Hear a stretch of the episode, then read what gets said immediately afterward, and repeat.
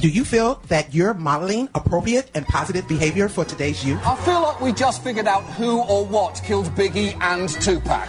Gary, Gary, Gary. Gary Hoffman. He's like a little man. Hi, guys. I'm Shannon. Shannon Farren. I like that she's a fighter and that she doesn't give up. Who are you? Gary and Shannon. You can talk. Uh, goo goo gaga. No, you can really talk. Now let's get this nightmare started. Floating in outer space, have I misplaced a part of my soul? Gary and Shannon Show, KFI AM 640. More stimulating talk. Mo Kelly in for Gary and Shannon. Just want to let you know here are today's top stories we're following. Yeah, people are mad at the Supreme Court. You're not going to like both of the decisions. That's what we're going to find out. They handed down two decisions one blocking the Trump administration on census citizenship question regarding citizenship. And the Supreme Court says that federal judges have no role in policing gerrymandering. Hmm. Interesting. We're going to talk about that. And of course, the fallout, I should say, the continuing fallout of the debates. Well, let me just start right there. I'm hosting the Mo Kelly Show, which airs on KFI from 6 to 8 p.m. on Saturdays and Sundays. And one of our favorite segments we do is called Race for the White House. And I think it's apropos that we give you a little taste right now. Madam Speaker, the President of the United States. Our new slogan for 2020, you know what it is? Keep America great. I am a candidate for President of the United States of America. I stand before you today to announce my candidacy for President of the United States. Announce my candidacy for President of the United States. I am a candidate for President of the United States of America. I'm Cory Booker, and I'm running for President of the United States of America. My name is Tim Ryan, and I'm running for President of the United States. Well, I'm going to run for President of the United States. Here we go. And down the country come. Did you catch that? It's like a horse race. It's like a sporting event. And even the networks are sort of getting that point. MSNBC, NBC, they characterized it as like a boxing match. They had pre-game show coverage. That's what they called it. And yeah, it's a rating spectacle. That's what they want. They want to turn it into spectacle. But beyond that, the question that everyone asks, and I think it's very easy to answer, who won? Who won the debate? Who lost the debate? Who's now closer to the Oval Office than, than before the debate? And really, it's simple to answer all of those questions. It's really simple. I mean, you can't win a nomination after one debate, but you damn sure can lose any chance of getting the nomination after one debate. Here's just my metric for who wins and who loses a debate. And it's super simple. If a candidate, and this is irrespective of party, it's irrespective of debate. I think this is true all the time. If a candidate improved his or her standing, which means maybe they gain donors, maybe they gain donations because both are important, not just the, the amount of donations, but the number of donors you have. If you improved in subsequent opinion polls after the debate, then that candidate or candidates, plural, won. You can have more than one winner. You can have more than one loser. I mean, it's part style, it's part substance, but debates are mostly about how candidates made you feel. Yeah, it's wholly subjective, just how they made you feel. It's a beauty contest, or as I would like to call it, an ugly contest. Because there's not a lot of beauty up on the stage. And I don't mean physical beauty, you're picking them apart. You're looking for flaws. You're looking for all the things that they don't do well, and rarely do you see things that they do do well. Did he or she project strength, self assuredness? Did they seem fluent with their own information? This is what's going through my head, at least. Were they able to move past their own talking points? Or were they like Beto O'Rourke, where they started every answer with an anecdote and never really even got to answering the question? Because for me last night, it was really obvious who had debate experience. And it was real obvious who was only comfortable in a town hall setting. Wink, wink. And with that in mind, here are my debate winners and losers, and we'll play some audio in the next segment. But I just want to get this out of the way so you had an understanding of where I was coming from, or at least how I perceived what went on last night in Miami. In no particular order, here's who I felt won the debate. Winning in the sense of improve their standing, improve their perception, likely will gain donors and donations. And you don't have to like them. In fact, this is not even who I like. This is how, who I think actually improved where they are in the grand scheme. Senator Amy Klobuchar, Minnesota. I think she's better off today than she was yesterday. And some of her answers I really didn't like, but I think she connected with people. Secretary Julian Castro, former HUD secretary, and also a guest on the Mo Kelly show. Julian Castro was polling at maybe 1% and was not being taken seriously. And I think he helped end the candidacy of one of the participants last night. I'll get to that in just a moment. And if you listen to all the sound bites, Julian Castro is probably in a lot of them in a good way. And also Senator Cory Booker. He seemed studied. He seemed well rehearsed and prepared. He was able to answer a lot of questions off the cuff. Uh, you have to know about the audience in terms of who is tuning into a, a Dem debate, who cares about what they have to say. The fact that he was able to bring in the LGBTQ community and trans community on the fly and referencing trans violence, I thought scored for him. I think it resonated with the Dem debase, uh, Dem base. Julian Castro's, let me go back to him for a second, how he undressed Beto O'Rourke for not having done his homework. That's going to be on replay for a long time because that was Texan to Texan. Castro was the first and only person to mention Puerto Rico. I don't understand that. I think that should have been an obvious topic of conversation. Remember, it was being broadcast on NBC, MSNBC, Telemundo, you spent time speaking Spanish, or half the candidates wanted to show off how well or how poorly they spoke Spanish, and you didn't really mention Puerto Rico? Didn't make sense. But since Julian Castro actually did, then I think more people took notice of him. Senator Elizabeth Warren, I don't think she did anything to hurt herself, and she will remain among the front runners. I think she was more polished. I think she was more on her message and able to deal with whomever was around her with relative ease. And I actually think Congressman Tim Ryan, even though he kind of flubbed that answer in that uh, back and forth with Tulsi Gabbard, more people know about him, and I think more people are going to take notice of him going forward. In terms of the losers, before we go to this break, I felt there was only one loser, one person who really hurt himself, damaged his campaign, and I would say destroyed any chances of becoming president or winning the nomination. Beto O'Rourke. I believe he killed his candidacy last night. Yes, I could be hyperbolic at times, but I'm absolutely clear on this one. He seemed unsure, unprepared, sheepish, and worried about offending anyone who directly went after any of his answers. He seemed like he realized he was in over his head. Have you ever looked in someone's eyes and see that look where they feel like, oh my gosh, I didn't study for the test, or I don't know what I'm going to do, or they might find out I'm a fraud. That's what he looked like last night. And it may not have been true. He may not have been thinking any of that. But the whole point that I thought that, I believe other people thought that, and that was what I believe he was giving off. It's not a town hall.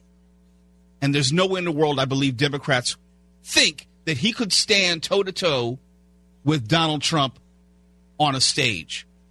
I think he's done. America can prove me wrong, but I doubt they will. When we come back, oh yeah, and by the way, uh, Mayor De Blasio, I think he won Jackass of the Night. I think he won that going away. I don't think he garnered any more support, but I think he proved that he probably is not what the Democrats are looking for. When we come back, we have audio from the Dem debate, and we'll preview night two. I thought it was very entertaining for what it was. It's not all about ratings. A lot of times it's about burgeoning storylines. You want to care more, you want to see more, you want to know more about these candidates. And I think it did its job in that respect. This is the Gary and Shannon Show. Mo Kelly in for Gary and Shannon. KFI, more stimulating talk. Hell yeah, like the top off a bottle and I ain't stopping yet. Gary and Shannon Show, KFI AM 640. More stimulating talk. Mo Kelly in for Gary and Shannon. Today and tomorrow, some other top stories that we're following. FAA pilots have found a new flaw with the Boeing 737 MAX. Uh, that's not good news. And we'll have an update on the USC gynecologist accused of sex abuse. Corbin Carson will be joining us at the top of the hour to give us all the latest on that. And before the break, I was running down who I felt won and lost the Democratic debate last night. Despite what the president may say, I thought it was anything but boring. Yes, it's going to start off slow before people start all out attacking one another. But there were some good moments if you watch, if you were really paying attention. And I know there's been some discussion about whether the whether the Democratic candidates, while speaking Spanish, were either pandering or insulting. Let me tell you what I thought about that. I thought it was good that they acknowledged that there was a Spanish speaking element watching the debate. There's nothing wrong with that. I thought it was strange, though, how some of the candidates tried to incorporate it. How Beto O'Rourke, in his first answer to the first question, didn't even try to answer the question. He gave a re- rehearsed Spanish monologue. That to me is beyond pandering. That's just insulting. Because if you want to make it as if Spanish speaking people only care about you speaking Spanish, or you can only reach them if you speak Spanish, then I think that's insulting. I think it's insulting if you only think that the Spanish speaking public only cares about immigration reform, not the other issues of health care or gun control or education, then that also is insulting. I was waiting for a presidential candidate to use Spanish on those other issues, but instead it was mostly for immigration reform. That's like when presidential candidates try to speak to the African American community and they only talk about the African American community in terms of uh, crime or crime or Chicago and crime or unemployment. In other words, pathology. As if healthcare and education and gun control, all those other issues, abortion, women's rights, all those other things are important to the conversation. Like, for example, if you want to talk about black unemployment of being 7%, well, that means that 93% of us have jobs. Think about that in those terms. But before I get too far afield, some great audio as I was referring to people speaking Spanish. Now, I'm not so sure if Beto sounds like the quote unquote gringo with a thick accent. All I know is it was really rehearsed his Spanish and it didn't seem natural. It seemed forced and it seemed like he really didn't even know what he was saying. It sounded more phonetic than anything. You be the, the judge. This economy has got to work for everyone. And right now we know that it isn't. And it's going to take all of us coming together to make sure that it does. Necesitamos incluir cada persona en el éxito de esta economía. Pero si queremos hacer eso, necesitamos incluir cada persona en nuestra democracia. Uh, cada votar, ca, cada votante necesitamos yeah, la representación y cada voz necesitamos Each escuchar. voice. Right now, we have a system that favors those who can pay for access and outcomes. That's how you explain an economy that is rigged to corporations and to the very wealthiest. A $2 trillion tax cut that favored corporations while they were sitting on record piles of cash and the very wealthiest in this country at a time of historic wealth inequality. A new democracy that is revived because we return power to the people, no PACs, no gerrymandering, automatic and same day voter registration to bring in more voters, and a new Voting Rights Act to get rid of the barriers that are in place now. O'Rourke. That's how we each have a voice in our democracy and make this Congressman. economy work for everybody. That, that's time, sir. If it would have gone on, you would have heard the plea. Uh, Beto, could you like actually actually answer the question this time? Can you get to the answer as opposed to pandering and, in my view, insulting the audience? Again, Telemundo was one of the broadcast partners. I get it. You want to speak to that audience directly, but you could have done it in a way which was just not so blatantly insulting. Also, there was this moment between Julian Castro and Beto O'Rourke going back and forth on immigration. And I believe it was at this moment that Beto O'Rourke sort of just withdrew altogether and then realized he was in over his head. Bethel, I think it's a mistake, and I think that, that if you truly want to change the system, then we got to repeal that section. If not, Thank you. then it might as well be the same let, policy. Let, let me very respond to this very briefly. Actually, as a member of Congress, I helped to introduce legislation that would ensure that we don't criminalize those who are seeking asylum and refuge I'm in this country. If you're about, fleeing, if you're fleeing desperation, then I'm I want to make about, sure I'm I want to make sure that everybody you're treated else. with respect. I'm still talking about everybody but, else. But you're looking at just one small part of this. I'm talking about a comprehensive rewrite of our immigration That's laws. not true. And if we do that, I don't think not, it's asking too much not for true. people I'm to follow about, our laws I'm when they come to this country. I'm talking about millions of folks. A lot of folks that are coming are not seeking asylum. A lot of them are undocumented immigrants, right? And you said recently that the reason you didn't want to repeal Section 1325 was because uh, you were concerned about human trafficking and, and drug trafficking. But let me tell you what. Section 18, uh, Title 18 of the U.S. Code, Title 21, and Title 22 already cover If human we trafficking and apprehend drug a known trafficking. smuggler I or think drug that you should do your homework we're going to make issue. sure that they are If you deported did your homework on this prosecuted. issue, you would know that we should repeal this section. This is an issue that. Thoughts and prayers to the candidacy of Beto O'Rourke. This is the Gary and Shannon Show. Mo Kelly in for Gary and Shannon. KFI, more stimulating talk.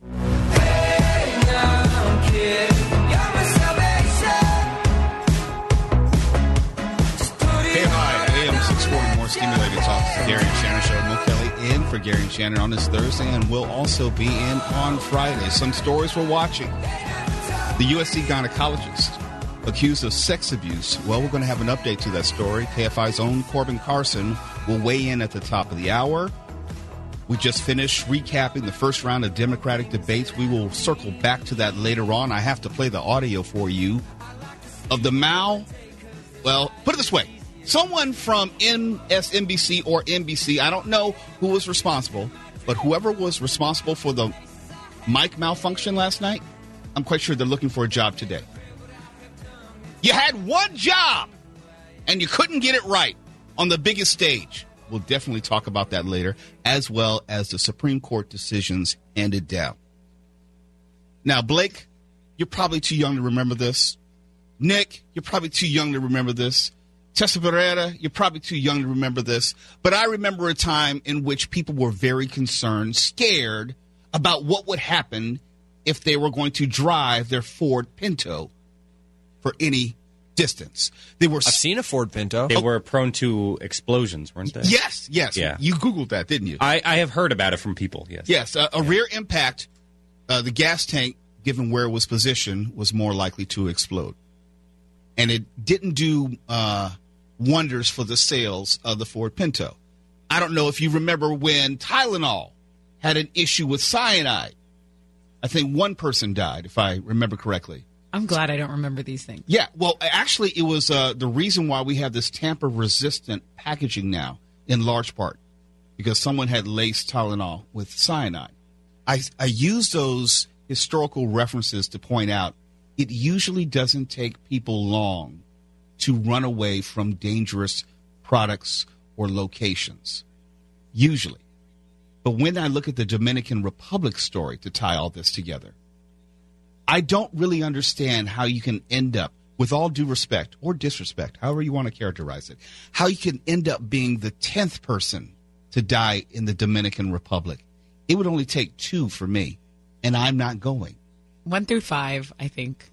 Yeah, because maybe three through five didn't know what was going on and they were already there in the Right. country.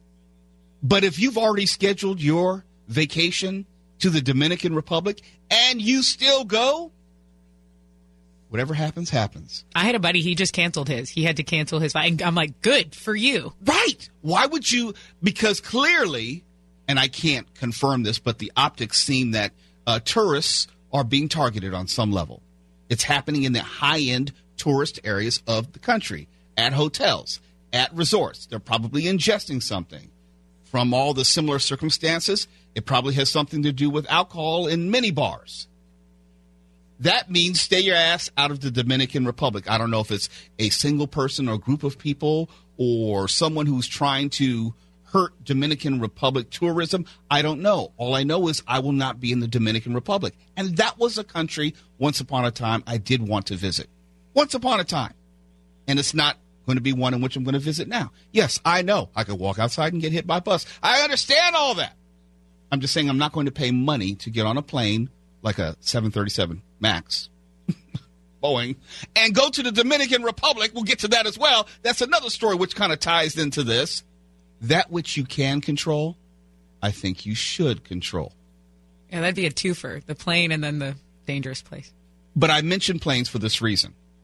There are certain airlines which are allowing passengers to cancel flights to the Dominican Republic without penalties. And good on them. Good on them, as in the would be travelers, and good on them, the airlines, allowing uh, travelers to get refunds or changes to their itinerary. Three airlines. Delta Airlines told ABC News that the company's policy would temporarily change following the deaths of 10 known tourists at two resort locations on the island nation. Delta said, quote, Delta will work with our customers on an individual basis using situational flexibility to adjust itineraries on flights, close quote. Why couldn't they use just plain English and said, we're going to help mother fathers out? Just, just say, hey, you want to change your trip? We got you free of charge. That's all they need to say. That's all they need to say. A spokesperson for JetBlue released a statement, and here's a little bit of that. Quote, the safety of our customers and crew members is our first priority. This is JetBlue talking. Hmm. While JetBlue's flights to the Dominican Republic are unaffected, we are working with the U.S. Embassy and local authorities to stay updated on developments. Close quote. And the third airline, American Airlines, told ABC that it was, quote, working with customers on a case by case basis, close quote. So American didn't actually say that they were going to give you an easy way out or a free exchange. They said they'll work with you. I guess they didn't want to lock themselves into any definitive decision. But it is still amazing to me, despite all the people who will change their trips, despite all the people who will instead decide to go to, I don't know, Belize or maybe Venezuela, or maybe they will go to Haiti or Jamaica, somewhere in that general area instead of the Dominican Republic. There are people who will use this time because I'm quite sure the price to fly to the D- Dominican Republic has dropped precipitously. I'm quite sure you can get a great deal on a flight and hotel stay in, D- in the Dominican Republic right now. And there are people who are running to that opportunity. I'm just not that person. Are the odds still in my favor? If I just don't drink the water, as they say, if, if I just don't uh, attack the minibar, are the odds working in my favor? Yes. But is it worth betting your life on? Is it worth buying that old classic Pinto? Is it worth getting that unopened bottle of Tylenol from 1983? Is it worth getting on a Boeing 737 MAX right now?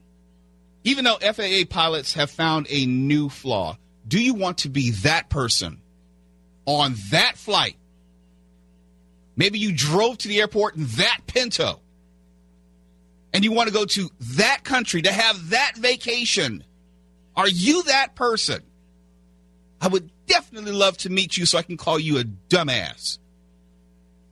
Stop laughing, Blake. That was not funny. I was being serious. You are a dumbass if you do those things. If you bought a Pinto, you're using old Tylenol.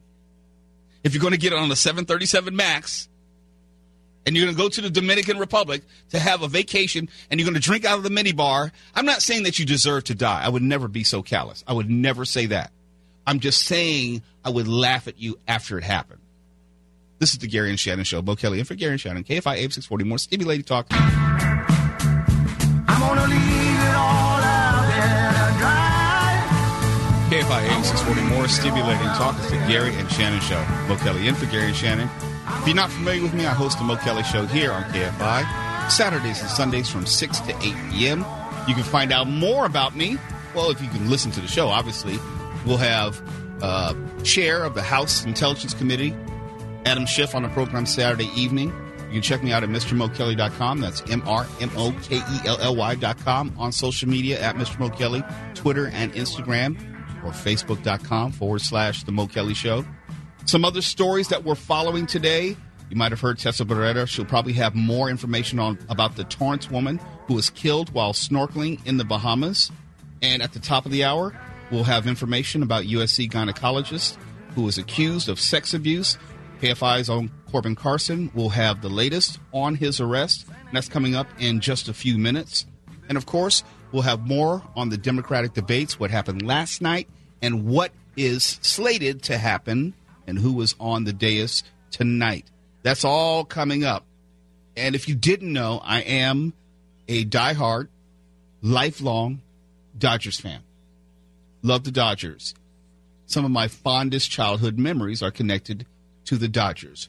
Crying, going to sleep when they lost the World Series each year in 77 and 78 to the Yankees. I have fond memories of going to Dodger Stadium with my father, who would take me for various reasons. And unfortunately, I don't get to go to the Dodger games like I used to, just because life gets in the way.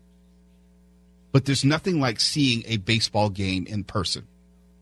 For all those out there who think baseball is so boring, well, that means you haven't actually gone to a game. It's not a sport which transfers well on TV, just like hockey. Love hockey. It is great in person. You get a sense of the speed, the strategy, the movement of the players. You get to feel the ice in terms of hockey. When you're in uh, watching a baseball game in person, you get to see the signs which are being used by the, the third base coach. You get to see the shift in the outfield and the infield, the signs from catcher to the pitcher. You get to see all of that in real time, whereas on TV, you only get to see a, a fraction of that. I say all that to say the in stadium experience, especially for baseball, really can't be matched if you're a, a, sports fan. And I know it doesn't necessarily feel like that for younger people today, but for me, I don't think you can beat the in uh, stadium experience of baseball. But there's something else that I did notice over the years, and I'm surprised, which hasn't happened more often people getting hit with foul balls. I'm not saying it's a function of just people always being in their phones and not paying attention, but I'm surprised that it hasn't happened more often, and specifically with the Dodgers. And if you followed this issue on any level, you know there was a fan who was struck by a foul ball at Dodger Stadium last year and tragically passed away. There was a fan who was hit in the face with a foul ball on Sunday and taken to the hospital. And mind you, they've already had two instances of expanding the netting behind home plate, which extends down the first and third baseline to protect more of the fans. But if you've ever been in a in a, a stadium, a baseball stadium, you can't protect everyone, and that baseball oftentimes is coming really, really fast. And if you've ever played baseball, that baseball is nothing to mess with. It is quite painful when you get hit with it. I've only had the chance to catch one foul ball in my life, and I missed that opportunity. But you always have to stay alert when that game is going on. It's not a game where you can just have your attention float around for 20 minutes at a time. You actually actually have to watch every single pitch. And and for many people maybe that's too much to ask. But the wooden bats which sometimes fly into the stands, obviously the foul balls, the players who are chasing after foul balls who fall into the stands, all those things are hazards. And now the lawyer for a 2-year-old who was hit by a foul ball at the Cubs Astros game, I would say a few months ago. They've released a statement indicating that the two year old suffered a skull fracture and seizures. Now, I understand it's the lawyer speaking on behalf of the family. I know that there's a lawsuit involved, but I will take him at his word in terms of the medical condition of the child, which probably can be verified. And it says, like all sports, you probably will have to evolve. There was a time in which football played with leather helmets That's no more. There was a time going back to hockey where players were allowed to play without helmets at all. That's no more. Without mouth guards. That's no more. Going back to baseball, you have players, they have to wear helmets with a protective covering down the side of the face. That wasn't always the case. Games change, and we go back to football and the issue with concussions and, and that type of protocol. There's the issue with as far as fans, how close they are to the court in basketball. We're just at a point right now where the fan experience is getting to be dangerous. Not to be hyperbolic, but it's to that point because you want to make the, sure the fans are as close to the action as possible that they can feel literally the sweat of the players, especially in basketball. That they're so physically close and these athletes are so physically strong that invariably they're going to be situations and even altercations sometimes where the fans are now put in a physical danger. And it's never more evident than with baseball, where people are routinely going to the hospital because they're hit with foul balls. As much as I love baseball, and I do, as much as I love the in stadium experience, and I really do, I completely understand why, why now is the time baseball has to do whatever is necessary and extend the netting. And I get it. It takes away from that in stadium experience, and baseball doesn't want to take that away. They don't want to lessen it. When you have the netting in front of you, it doesn't necessarily obstruct your vision, but you always notice it. You're always aware of it. And if you and if you're paying for those high price seats behind home plate or down the baseline, you don't want any type of obstruction. I get that. I understand it. But at this point, it's not worth your health and safety because we've had three stories in maybe the past three months about people getting hit and going to the hospital. I'm willing to bet that you'll have at least three more before the season is over. So, what does that tell you? This is the Gary and Shannon Show. Mo Kelly in for Gary and Shannon. KFI AM 640. More stimulating talk. KFI AM 640, more stimulating talk. It's the Gary and Shannon Show. Mo Kelly in for Gary and Shannon today and tomorrow. Some stories which we're continuing to follow. The Torrance woman who was killed by sharks while snorkeling in Bahamas. We're going to keep you up to date on that. And also, starting today, Twitter is going to add a warning to tweets by politicians and world leaders that violate its rules. Twitter, until now, has effectively exempted such public figures from many of its normal rules, considering their messages significant enough to warrant special treatment. And if you didn't know, I'm host of the Mo Kelly Show here on KFI Saturdays and Sundays from 6 to 8 p.m. And just real quick, I went to Twitter. I gave up my Twitter, and to let you know that one of the guests coming up on my Saturday show is Chairman of the House Intelligence Committee, Adam Schiff. That made Greg Castle, who hit me on Twitter, very angry. Very, very, very angry.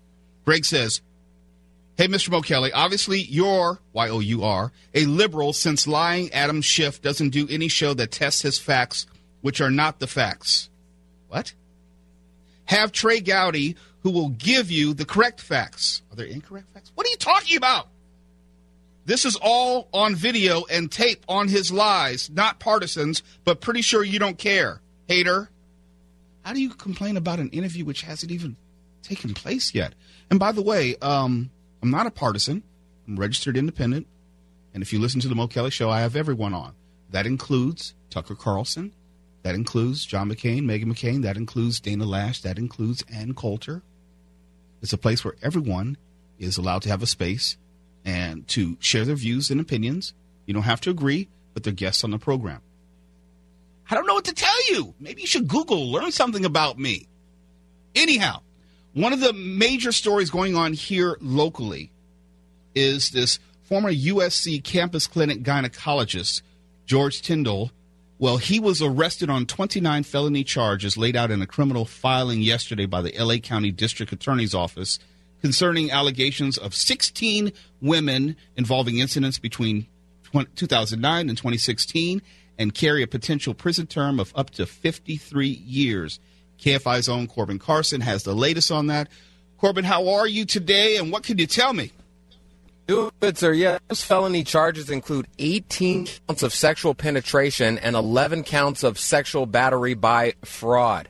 And there could be more. I mean, during this year long investigation, the LAPD has presented 145 crime reports involving the defendant, and the investigation remains ongoing. So, yesterday, a lot of women that have waited more than a year for something to happen in this case. I've spoken to many of them over the course of this year. There was an anniversary story we did not even a month or two ago involving women that are saying, hey, why has this guy not been arrested? But now we're seeing them see some glimmer of hope. Yesterday, he was picked up. Uh, uh, Dr. George Tyndall, who's a former campus gynecologist at USC, was arrested in front of his apartment. Cops say they found a small gun on him when he was arrested. He was uh, he's not been charged with that. He says it doesn't. Uh, the LAPD says it doesn't look like Tyndall has a concealed weapons permit but uh, they're going to wait to see how these other court charges play out before that is, is presented, I'm told.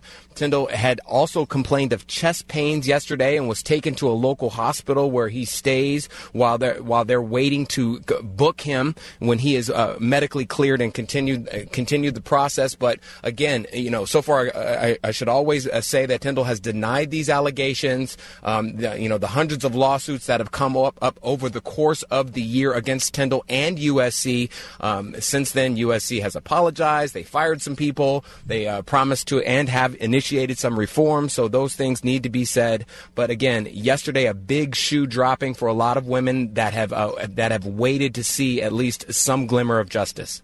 This was a year long criminal investigation, but I can't talk about this and not acknowledge the other issues that USC has been having over the course of the past two or three years with violence around the campus, uh, students who, who were murdered, and there's also the athletic um, um, institutions which have had all sorts of issues. How has USC specifically responded to this latest spate of bad news? You know, they have really come forward and said, listen, the, the campus is listening to these women. They've come out with several different reforms to come forward and say, hey, we were, we, we're, we're trying to listen to the student community and, and not handle the situation the way it happened before. Going forward, how has USC, or I should say, is there any connection between how the community is viewing USC? There was also an issue with UCLA uh, gynecologists. There was also an issue with Michigan State, Dr. Larry Nassar. Is there any connection as far as how the community is viewing these campus physicians? I'm sorry, you cut out. You said these campus positions. Yeah, you know, it's, it's go ahead. Go ahead. No, I was wondering if there's any connection in terms of these cases as far as being brought regarding these campus physicians. I know that there's an issue at UCLA and also Michigan State. You know, the the interim USC president Wanda Austin has said, you know, the, we hope this arrest will be a healing step for former patients in our entire university. So, as to people responding to this, it's it's definitely a cause for concern. You know, this this has been a situation where students are trying to find a way to be safe on campus, and campuses are really trying to adjust in that manner. I got to tell you, yesterday, when I spoke to some of these uh, uh, uh students that had dealt with this issue, you know, they were saying it's a huge weight off their uh, off their shoulders. Listen, listen to one student that had, had has been in this situation since the beginning. I broke down at work today in tears of happiness that Tyndall is behind bars. I cannot explain how scared I felt walking around with the thought that I could run into Tyndall at any moment in a grocery store, coffee shop, or park. And I got to tell you, you know, uh, you know, cops say they put more than a dozen detectives on this case over the last year full time and the you know we we asked the prosecution like what took so long? A lot of the women were asking what took so long. And you know LA, uh, LA District Attorney Jackie Lacey told me, you know, there's, or excuse me, told us at, at, at the uh, at the press conference yesterday that th- this is a complicated case. You know, there, you know, there were so many women. Investigators had to be trained in how to wait for the right time and to be patient without pushing when asked when what happened. Then all that has to be corroborated, and then one one more interesting thing I wanted to say that she pointed out is is the the difference in what this sex crimes case means when you're dealing with a gynecologist. It is unusual in that it involves a doctor who is trained to uh, examine a woman's genitals and finding an expert witness who will withstand cross examination and who has impeccable credentials to be our witness to say that the behavior that was exhibited uh, was not the standard practice for a gynecologist, but uh, rather uh, one that involves someone who is sexually assaulting women. It makes me wonder. That's the criminal aspect of all this, but there will be a civil aspect to this. And from what I'm reading, this is only a small sampling of the people who might have been impacted. And prosecutors mm. have alleged that maybe up to 400 women may have been impacted in all this. Do you know anything about that? Right. Yeah. So she said that the 16 women that they they decided to go with presented the strongest chance to prove the case beyond a reasonable doubt. But yes, um, the cops told us that uh, almost 400 women have come forward that were interviewed that at least complained of some sort of incident that happened at the at the exam that they felt was illegal. But prosecutors are saying a lot of that was, you know, beyond the statute of limitations, which is 10 years, and they had to discern which was uh, w- which was credible, which had the most which had the most evidence. But bigger yet, to your point, a lot of these women is that we we're hearing hadn't even spoken to police yet. So they're hoping the hope is that more women will come forward now that these charges have been presented. And as you said, hundreds of lawsuits civilly have been presented. Uh, in, in addition to the, the class action case that many lawyers are, are complaining against and saying is just a broad sweep under the rug. But yes, there are so many more women that are, are I mean, we're talking about 15,000, more than 15,000 women that saw, Uh, that saw George Tyndall during his 30 year career at USC. So, you know, it remains to be seen if more charges are coming. I would be willing to bet there are more charges coming. I'm, I'm not a psychic, but I'm willing to bet there are going to be more charges. Corbin Carson, thank you for what you do, and let's do this again sometime soon. Thank you so much, sir. This is the Gary and Shannon Show. Mo Kelly in for Gary and Shannon. KFI. More stimulating talk when we come back. We have to talk about other men who are behaving badly. Some of them you're familiar with. Gary and Shannon Show. Mo Kelly. KFI AM 640. More stimulating talk. We're still following some of these stories about what Twitter is doing about going to add a warning to tweets, tweets by politicians and world leaders that may violate its rules. Will this lead to some politicians getting banned, suspended? We shall see. Of course, there's a story of the Torrance woman who was killed by sharks while snorkeling in the Bahamas, and we'll have someone weigh in on the Supreme Court decisions, two of them which came down today regarding gerrymandering and also the census citizenship question. But right now, I want to talk about some of these men who are behaving badly, allegedly, here and around the country. Let me start first with Cuba Gooding Jr. The actor, Jerry Maguire actor, he was arrested earlier this month and also turned himself into police a few days after a woman called 911 who alleged that Cuba Gooding Jr. touched her breast without her consent while at a New York bar. He has since pleaded not guilty. There's video, and I've been looking at the video again and again and again, trying to see if he actually made contact contact or whether he hovered over her shirt. It's really, really hard to tell. It's difficult to see. I don't know how it's going to turn out, but I think men have to be exceptionally careful in today's environment. Not casting aspersion on women. I'm just saying it is a different time, and you have to think about your actions, how they may be misinterpreted, how they may be interpreted, how other people viewing you may interpret your actions. Because it only takes one, I'll say, misinterpretation or unfortunate interpretation, and you're accused of a crime. I'm not making a statement of whether that's good or bad. I'm just saying that's the reality, and men need to catch up to that reality. Kevin Spacey, as you know, he's been having his own issues. He allegedly groped a, a young man at a bar in, in the Boston area some years ago. Now, this same man who accused Kevin Spacey of groping him has filed a lawsuit against Kevin Spacey. And so there's a criminal and civil case which are going forward against Kevin Spacey right now. And I'm not so sure that we'll see Kevin Spacey anytime soon in an acting sense. He kind of dropped off the scene and then he released this weird video on Twitter. I don't know if you saw it. It seemed like he was inhabiting one or some of his characters as if he was Frank Underwood, seeming as if he's the criminal Frank Underwood. Really strange but it doesn't only happen to certain stars or or happen against women happens against men as well allegedly in terms of these accusations and here's the one which really caught my attention former staffer of congressman duncan hunter has accused him of groping her at a 2014 party and she's going on the record she's saying it was me rory riley topping who was previously a subcommittee staff director for the House Veterans Affairs Committee, told various networks that Duncan Hunter approached her at a bar after a National Republican Congressional Committee dinner. Quote, Duncan Hunter had told me that he wanted to talk to me about Agent Orange, which is an issue the committee was dealing with at the time. I politely said, Great, I'll get in touch with your staff. And he kind of leaned in and said, No, I want to talk to you about it and had reached over and pulled himself in very close with his hand on my behind.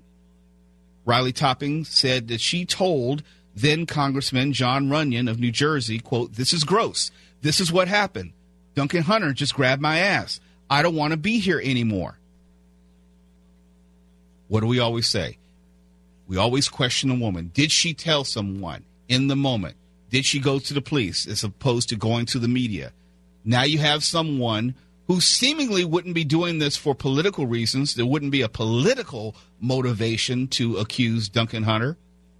She alleges that she told someone in the moment. Should we believe her? I don't know. I don't know. I wasn't there, but I will say this as a man. That stuff happens all the time. It happens all the time at just about every bar, and every time it happens, it is illegal. It's wrong. It's sexual assault.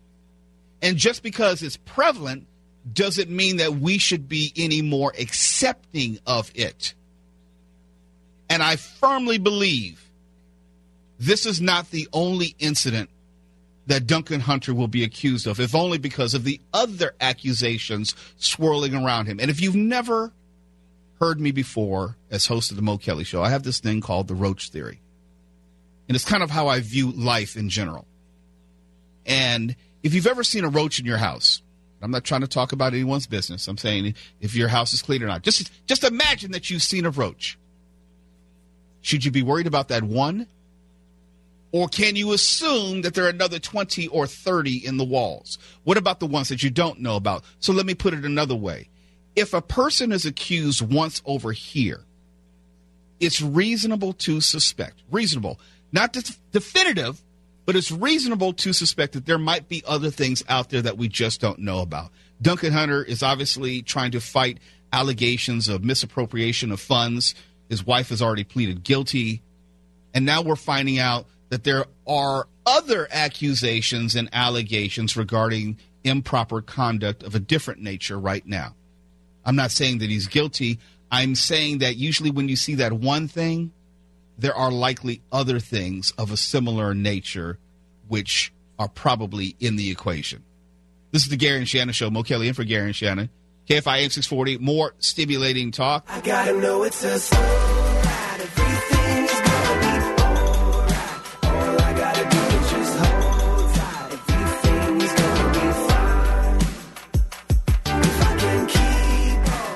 keep KFI AM 640, more stimulating talk. It's the Gary and Shannon Show. Mo Kelly here. I don't think I'm ever going to make it to the Star Wars land at Disneyland. I don't think I'm going to make it. If you know anything about me, I'm all about Star Wars and nerdism and all of that. I think I've seen the original Star Wars movie at least 60 to 70 times, no exaggeration. I can recite all the lines. I know all the characters. I know all the canon, as they say. But as far as Star Wars land is concerned, I don't know if I'm going to make it there. It's just too expensive. They're offering drinks like forty and fifty dollars a pop. Did you try to get reservations when that was a, a thing? No, I didn't because that it's hard for me to justify either spending that much time by way of reservations or planning for a day or waiting four hours in line or anything like Right. that or spending that much money. It's just hard for me to rationalize that when there are other things that I could, I would much rather spend the time and money doing. A day at Disneyland for two people could easily be $500 Yeah. quickly. Yeah. Yeah. It, uh, like just one of the things there is like a beer flight that's seventy five bucks for four for four little beers and a little Rancor tooth. Yeah, I would much rather go to Rite Aid and get a four pack of beer Yeah. for like eight dollars. Yeah. And I don't even drink beer, but I would much rather do it that way. Yeah. I don't I don't know how people can rationalize it. Now my sister, she has a lot of friends in the city of Los Angeles because she does some stuff in the city of Los Angeles. So she had a private tour of Star Wars Land a few weeks ago and had the dirty nerve to send me pictures to rub it in. She says, Guess where I'm at? Well, I don't have to guess. There's a big ass sign saying Star Wars. I mean, you just want to gloat or something? Just say that. Just say, Can I gloat? I would rather she say that. But she wanted to start off with the question Guess where I'm at? In other words, where I'm at, and you're not, and you're probably not going to be anytime soon because you're cheap like that. Yeah, that's the way it is. I was like, guess where you can go? Right. Go straight to. Anyhow, I love my sister. Happy belated birthday. You're old. But anyhow, but I am enjoying the quasi bad news coming out of Star Wars land, where people are stealing souvenirs, items which are not bolted down, and anything which you think would have a nominal value. They're stealing it and they're reselling it on eBay. And that's pretty classy. They're stealing coasters and reselling them for like ten dollars on eBay. But I, I do have I do have an admission to make. I was that guy, and I don't think they have these places anymore. Do you remember like Round Table Pizza? Do you have the, those pizza parlors where you go in and actually sit down? I Yeah. mean, used to, they don't have many of them anymore. They just kind of like order and, and take out. But it used to be at these pizza places, you go in and sit down, and they'd have these napkin holders. I had like twelve of those from various restaurants. You still have them? No, and and the statute of limitations has expired. So Uh-huh. you know, get out of my life. I'm just saying, I did that a long time ago, so I understand the mentality of someone wanting a specialty item. My brother went through a phase of uh, the little like triangle numbers. Oh, yeah, numbers. like a Carl's Oh, Jr. oh, I had like a bunch of those as well. He liked those. I had yes. I at, at one point I was trying to line up sequentially as many numbers as I could get. Yeah, he was. It was the funniest one was I don't know. I was nine. He was nineteen, and we were sitting in a restaurant, and they never took the number. And I'm still sitting in the booth, and he was about to leave, and he looked at me and just made eye contact, and I just slid the number across the table to him. And my mom was like, "No, no, you are not getting your little brother in on this. No, that is you. That you leave him out." Because I was in like fourth grade. Yo, you started early. See, I was in my 20s and I knew better. There was one time I went to a pizza place and I was feeling myself and I decided to take more than one. I took two. And I guess the manager or someone saw me. This is the true story. followed me out to the car. And I had one in, in front of me holding on my in front of my chest and one behind me. He only saw the one behind me. And he says, "Sir, sir, sir, you, uh, I'll have to take that from you." And so I didn't even turn around. I just handed him the one behind me. Didn't even No look eye contact, yeah. Just take it. Just go. Just Fine. leave me alone. Fine. And then I still got away with one. And all of you look at me with such judgmental eyes. I mean, I mean, were they cool napkin holders? What what was? Uh... Is there such a thing as a cool napkin Well- holder from a pizza place? Come I on, don't dude. Know. It's it's the idea, it's the novelty because Right. I thought it'd be cool in a in a nostalgia sense where hey, I could girl, you invite want to come over to my house and look Right. my napkin holder? Right. I think you it's can have a pretty girl cool. that's like, oh my gosh, you got that from a Round Table Pizza or Pizza Hut. Oh, that's so funny because because I'd have napkins and we'd be eating and they'd be coming from the napkin holder. It's like, see, it's it's cool, isn't it? She It is said, pretty "No, This cool. one's spring loaded. yes. She said, you actually took that? I said, yes, I did. It's like, oh, ugh. it wasn't as cool as I thought it was. On behalf of women everywhere, it's definitely not as cool as you thought it was. Well, I mean, this was the Guys. '90s. I mean, maybe it'll come back in style. Was it neon? No, it was it was solid. It was built. It was it was uh, black metal, and it had the spring loaded napkins. The golden age of American engineering is what it was. Yeah, so you could you could pump in like maybe a hundred napkins, push them in, and then you take out one or two or ten. And would, Would you refill it when it ran out? yeah, absolutely. Yeah. that was back when I was eating a lot of pizza. Yeah. Yeah, good times, I tell you, good times. Simpler times. Well, also in my early twenties, I didn't have much money, so certain things like I would take toilet paper from the job, napkins from pizza places, all the things that you didn't really want to spend money on, um, hand detergent from or soap from the job, that kind of thing, and stuff that you can save money on. Yeah, no, I get that. No one ever. Am I the only one who did that? Oh come on! I'm the only thief I still live in at here? home, so I don't have to. Maybe I'll start. That's a You just gave me a good idea. You have never taken like some hand sanitizer from the job because you didn't want to pay for it? Um, Not this job, of course. Oh, right, I would never.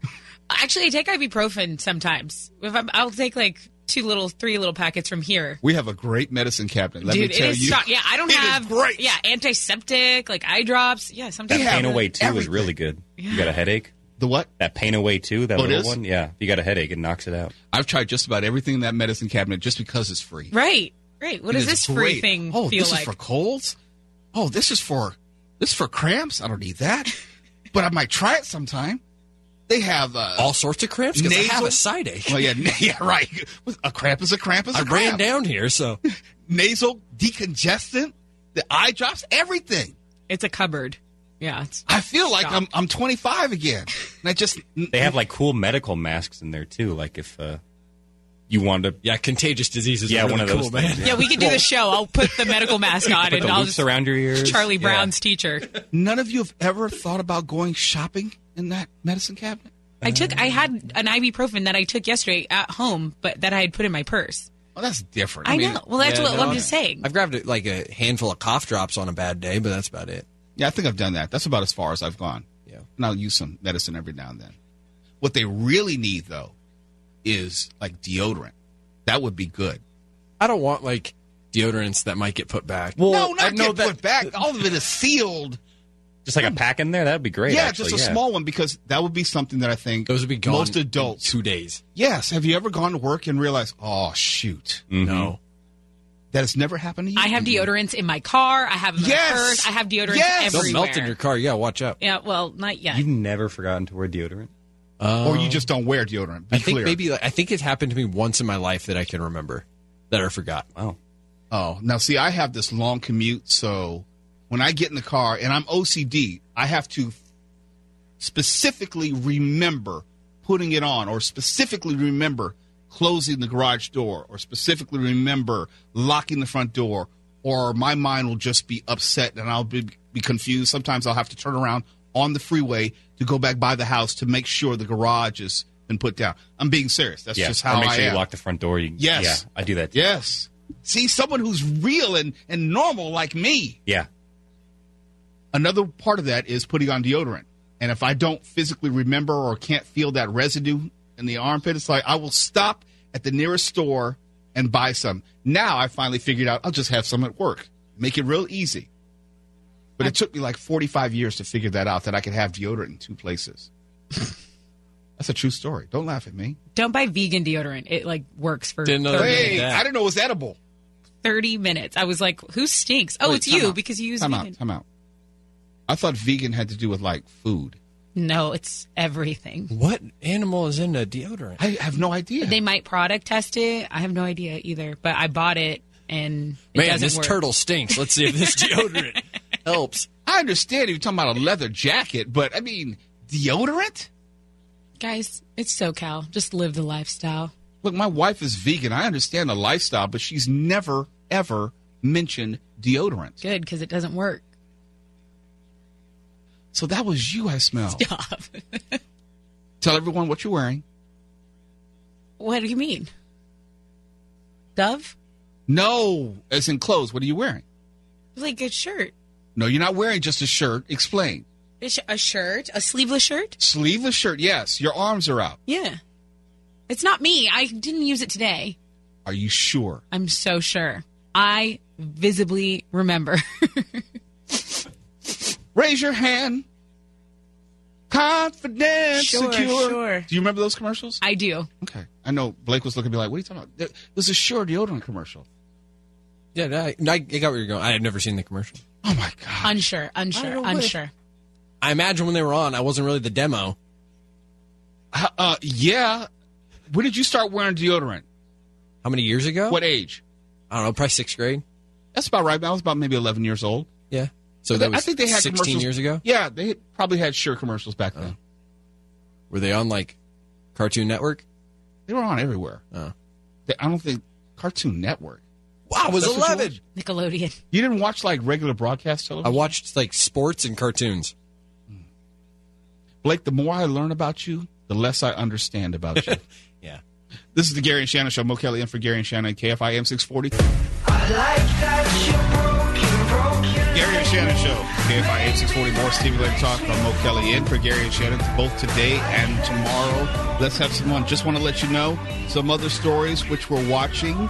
FAA pilots have found a new flaw with the Boeing 737 MAX. I said a new flaw in addition to the other really, really bad flaw.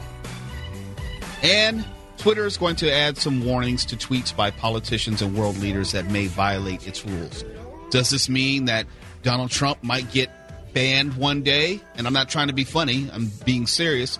That's a distinct possibility if they're paving the way to moderate and also delete posts of world leaders. Also, before the break, actually earlier in the program, I was discussing men who were behaving badly, and I didn't have time to get to a particular story which is of local interest. And I wanted to involve Tessa Barrera as someone to be able to give me some perspective.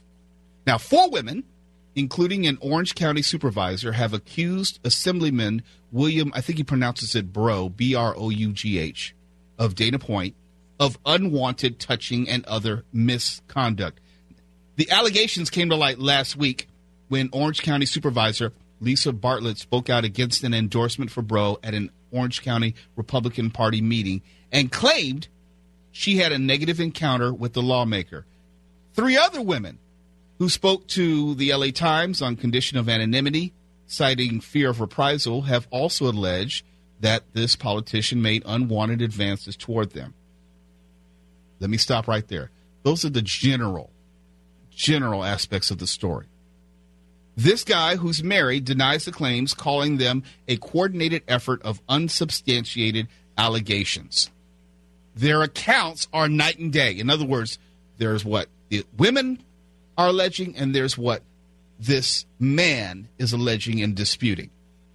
Tessa Barrera, you've had a long career in media and dealing in corporate environments, and I suspect this is not a statement about you as far as looks, it's just being a woman in today's world.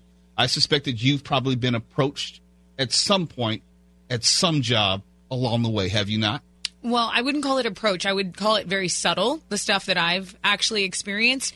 And it's so subtle to the point where it makes you go, did, wait, did that just happen? Is it in terms of like hitting on you or something which was untoward or inappropriate? No, something that was inappropriate, like like um, maybe hand on like my leg at, at an anchor desk, Oh, yeah, that'll- hang that'll on do my it. shoulder, and I'm like, you know, and it's it, it's just so unexpected, and it's one of those things where I'm not going to say stop the show, everyone, stop the newscast. I have been touched on the, le-" you know what I mean? It's one of those things where it's like I got to do my job, I got to be in my zone. Doesn't matter. Clearly, in this story, these women are alleging something which does stop the show, which is worse in nature, which is more egregious in nature. The reason I bring you in is far too often we only hear about it from a male perspective, as far as things that women may allege or accuse them of, but we don't necessarily hear from women as far as what they deal with on a day to day basis. What have you seen beyond what you've experienced? Uh, beyond what I've seen, I think I think it's weird because I've most of my background is in sports. So I think it's one of those things where, if anything, I'll get snubbed more than anything. Basically, like a "you don't belong here" sort of feeling.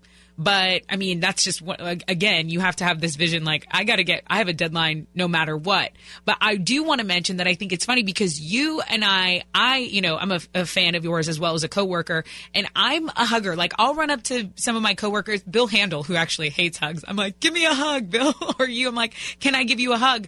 Which is like, and I feel like men are kind of just like, the, the Yeah. professional ones are like, uh, it, it- yeah, give me that little side hug thing going on. So I, I want to say I've experienced both on both sides, but I've never really seen.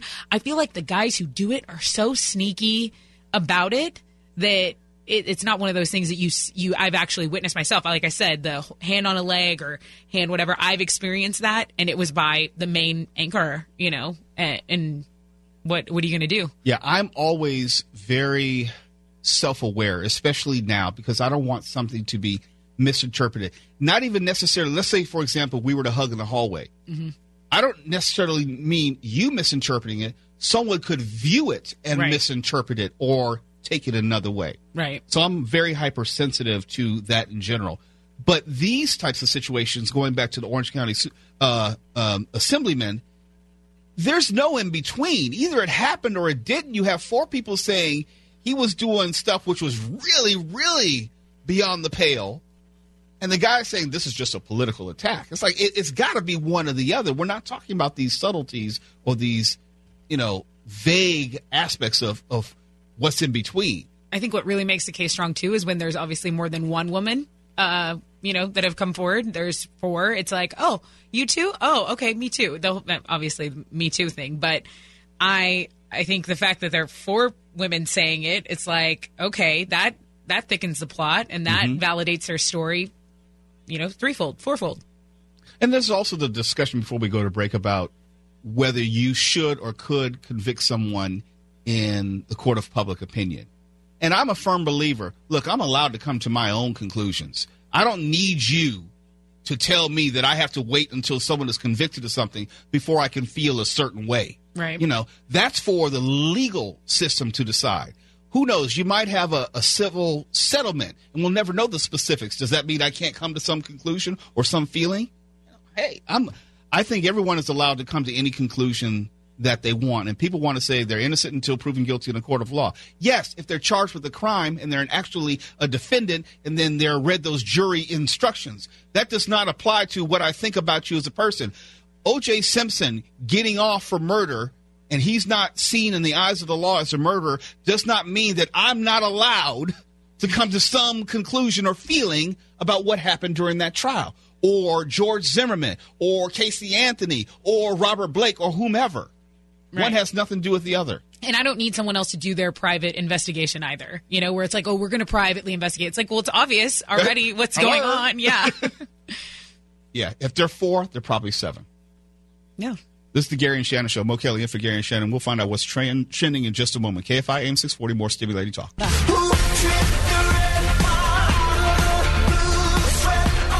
AM 640, more stimulating talk. It's the Gary and Shannon Show. I'm Mo Kelly in for Gary and Shannon. Both today and tomorrow, you may not be familiar with me. I'm the host of the Mo Kelly Show, which is heard Saturdays and Sundays here on KFI from 6 to 8 p.m. You can find out more about me at Mr. Mo Kelly on Twitter and Instagram. Speaking of Twitter, one of the stories in which we're following, Twitter is going to add a wrinkle possibly, which is going to affect politicians, including the president. If they run afoul of Twitter's rules as far as postings, they may be subject to uh, either a, a marking or some sort of listing or even suspension. We'll find out more. We're going to follow that story. And of course, the first round of Democratic debates was last night. We'll have a recap on that and also preview tonight. But let's also find out what's happening. Time for What's Happening. Of course, the Supreme Court handed down two decisions today, and it's making nobody happy in their totality. Possibly you like one, hate the other, or you like the other and hate the other one. The Supreme Court has blocked a citizens, citizenship question from being added to the 2020 census for the time being, which is very important. It's only for the time being. It can be revisited later on. But it is a major setback for the Trump administration, which was pushing for this question to be added. And just in case you didn't understand the controversy, it was centering around whether the administration can ask all recipients a citizenship question on the 2020 census form, and it would have been for the first time since maybe 1950. And if you don't know, the census is instrumental in determining how many representatives that we have, how many uh, districts that we have, which is based on total population. That has a political impact all the way around. It was a 5 4 decision. Chief Justice John Roberts wrote the majority decision and concluded that there was sufficient reason for concern about why the Commerce Department wanted to add the question, wondering about the political implications, not necessarily the the real need for it. But they will revisit it later with better reasoning if I'm reading this correctly. And you might have heard Tessa Barrera talk about the new flaw which has been found with the Boeing 737 MAX. The Boeing 737 has been grounded since those two fatal crashes. And if you knew, if you've been following the story, it allegedly was due to a computer or software issue. Now, these FAA pilots, as they were testing it before they were putting these planes back into service, found another flaw, and it's another computer and software related issue. The new flaw, traced to how data is being processed by the flight computer, affected pilots' abilities to quickly and easily follow the required recovery procedures for the runaway stabilizer. In other words, it's easier to lose control of the aircraft and it's harder, more difficult to regain control of the aircraft, not unlike the previous problem, which led, or at least they feel, led to those two plane crashes. And I got to ask the obvious question at this point, why don't you just give up on that plane? Or why don't you give up on that computer system and software, which is more directly related to the issue? I know the obvious issue is money because you want to sell more planes. And if you have a new plane, you want to sell those planes. And since they've already been built, you don't want to eat that cost. Plane crashes aside. I get that, but it's more rhetorical in nature. Why would you not do that if only out of self preservation of the businesses at this point? Because one more incident would have catastrophic uh, consequences, no pun intended, for Boeing. You would think that the right thing to do would be just to move on from that aircraft altogether. And in more local news, ex USC women's soccer coach and the Northern California bookkeeper both plead guilty in that college admission scam. The former USC soccer coach, as you might have heard in my discussion with Corbin Carson about the USC gynecologist, I was alluding to how there was nothing but bad news for USC, all sorts of issues as far as how the university was being perceived given the issues of criminality, deaths around the university, issues with the athletic department, all those things. Nothing but bad news. And this was just another example of that. The former USC soccer coach and an accountant for the consultant for at the center of the college admissions bribery scheme have both pleaded guilty. And this seems to be the way to go. From what I understand, the feds have all the information, all the financial transactions, all the paperwork. They follow the money. There's really no way out of this. And the only way that you can get some sort of relief is to plead guilty, and hopefully you can get a lighter sentence. There was one person who was sentenced to a day in prison and granted time served. So it doesn't seem as if anyone who does plead guilty will be doing any hard time. And if you've heard me any other time in which I sat in for Gary and Shannon or maybe Tim Conway Jr., I make it very clear that I'm not uh, a thrill seeker.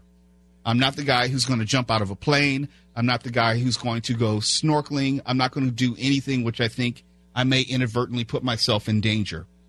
And I thought about all of that the moment I saw this very saw, uh, sad story about this young woman from Torrance, not far from where I live, who was unfortunately attacked and killed by three sharks while snorkeling in the Bahamas. I've been to the Bahamas. I love the Bahamas. I love just being on the beach in the Bahamas, but I never had any desire to go snorkeling. And if you don't know, that is something which is highly promoted when you go on cruises or when you go on excursions. They offer these snorkeling tours or excursions.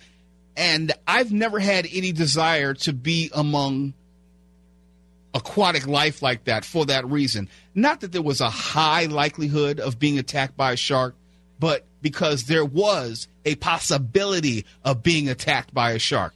I'm that guy, I don't want anything to touch me when I'm in the water.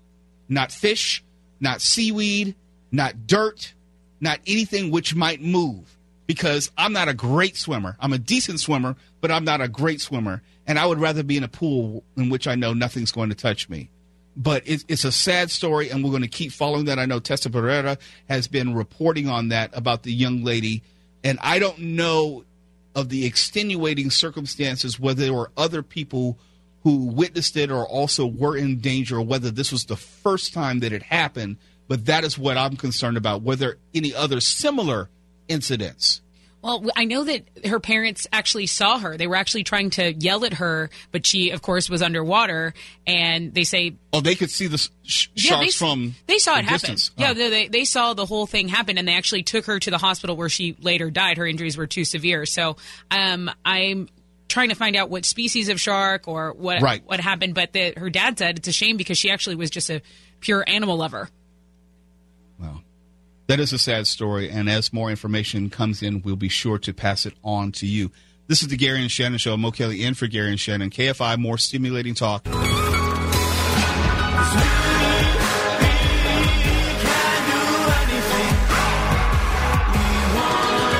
It's the Gary and Shannon Show. Mo Kelly, KFI AM 640, more stimulating talk. Some of the stories that we're watching, just want to give you a heads up. At the bottom of the hour, we'll review the first round of Democratic debates. Who won, who lost, we'll talk to ABC News, Aaron Katersky. And at the top of the hour, something else we're watching, obviously, the Supreme Court decisions. Controversial, according to some. What do they mean? What will this mean going forward for the president and his desire to input a citizenship question in the census? We'll also be speaking to ABC News on that at the top of the hour. I don't know about you, as we switch gears. I'm very surprised how certain things old are new again. I understand hairstyles. I understand clothing styles. I understand even cars. It's cyclical in nature. Bell bottoms were really popular in the 70s, and I think they got popular again for a moment at the turn of the century. Women will wear a bob hairstyle, like maybe in the 90s, and it's coming back again. You'll see all sort of hip hugger jeans or different accoutrement when it comes to clothes. And all of a sudden, you have guys who are wearing high top fades now. When I used to wear one back in college, back in the late 1980s, everything old is new again, it seems. But I did not know, I had no idea it also applied to drugs. We've heard about the increase in use of heroin, how that has made a comeback. But that's not the only drug which has come full circle as far as popularity. But with a twist. Cocaine is now back and bigger than ever, according to statistics regarding use. And not only that, it's a younger demographic. And because of technology and marketing, not only is it more prevalent, it's more accessible and available in both the European market and the American market. It's strange because it's not that it's more legal, but it is more accessible in many ways because people can find it more easily. It is being grown with the coca plants down in Central America more than ever before, but because of science and technology, they've also refined how it can be marketed, sold, and distributed to more people around the globe.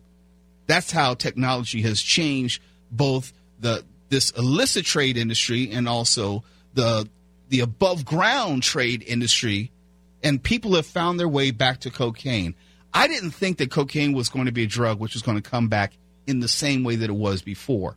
I thought it would be more of the synthetic designer drugs, which were almost like cocaine or a molecule off, where they'd be able to sell it, but it would be just as impactful. I'm talking about the original cocaine. In fact, it is so prevalent, according to statistics, that it is not even being cut with other substances. It is more pure at this point. And I am a person, I've never used drugs. Never. I think I've had maybe at most a little bit of marijuana, no exaggeration. I tried marijuana, I think, when I was 17 or 18, and, and that pretty much was it. I, oh, that's- right. I did have one edible cookie. That's it. I've never done any ecstasy. I've never tried any um, cocaine. I've had Vicodin for two different eye surgeries, and they did nothing for me. So I never had any fear of being hooked to any type of of narcotic in, in that way. I've just never had any inclination. Now, if you don't know, I used to work in the music industry, and drugs were everywhere. It was very prevalent. If I wanted to start using cocaine, it would have been very easy to because it was just that prevalent and accessible. That was just a function of working in entertainment more generally. It was the drug of choice, especially back in the uh, late 80s, early 90s. But I didn't expect that it would come back again or that it would be more available and accessible to this different generation. And these are some of the unintended consequences of technology where you have something which was a scourge, and cocaine in many ways led to the crack epidemic of the 1980s, and now it's coming back full circle. Not a hairstyle, not a clothing style, but a drug style. And because of technology, in, in large part, from the creation to the marketing to even the distribution. And it blows me away that younger people are finding it to be more affordable, more accessible, and even more reasonable to use, as if we don't have any fear of these drugs, despite what my generation supposedly learned from the Just Say No campaign of the late 1980s, despite what we've seen regarding the opioid e- epidemic and how many people are dying on a daily basis, we still are running to these drugs. I'm not exactly sure why, but technology has made it very clear that they're not going anywhere. Now, for some people, they think, well, we need to go like Amsterdam did. Just legalize everything and let it take care of itself. I'm a person, I voted against uh, the recreational use legalization of marijuana here in California. I think that is a a starting point to something that will not bring anything good to our state. I never supported it and I never will. And it disheartens me when I see what is going on with cocaine, if only because I think that is going to be more of the same. And it will come back around where we'll find some way to market it better, to distribute it better, to create it in a more finely uh, produced way, and more young people will be harmed and killed because of it. Because we didn't learn our lesson 30 years ago when we could have. This is the Gary and Shannon Show. Mo Kelly in for Gary and Shannon. KFIM 640, more stimulating talk.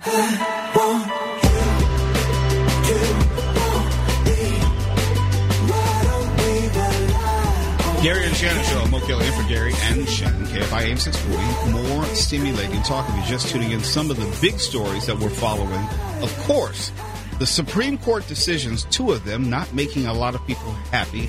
One having to do with the census question of citizenship, the other having to do with policing gerrymandering. What is going to happen with that? Well, we will have all that and more at the top of the hour. Go in depth with that. And we'll talk to ABC News.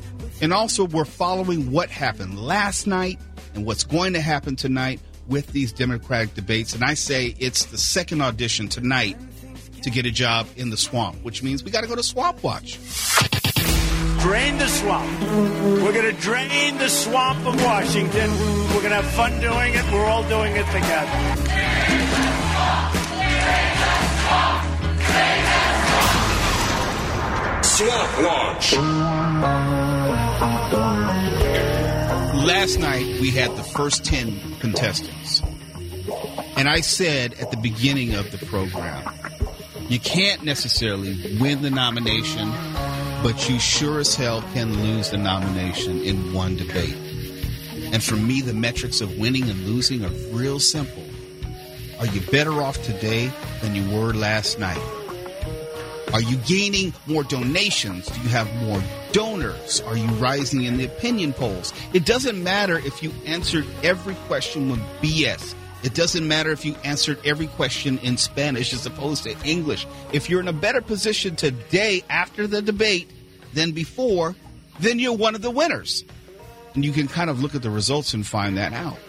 And if you didn't, you're one of the losers. Or if you lost ground, or if you lost position, I don't think Beto O'Rourke has any chance of really going any further at this point. I might be wrong.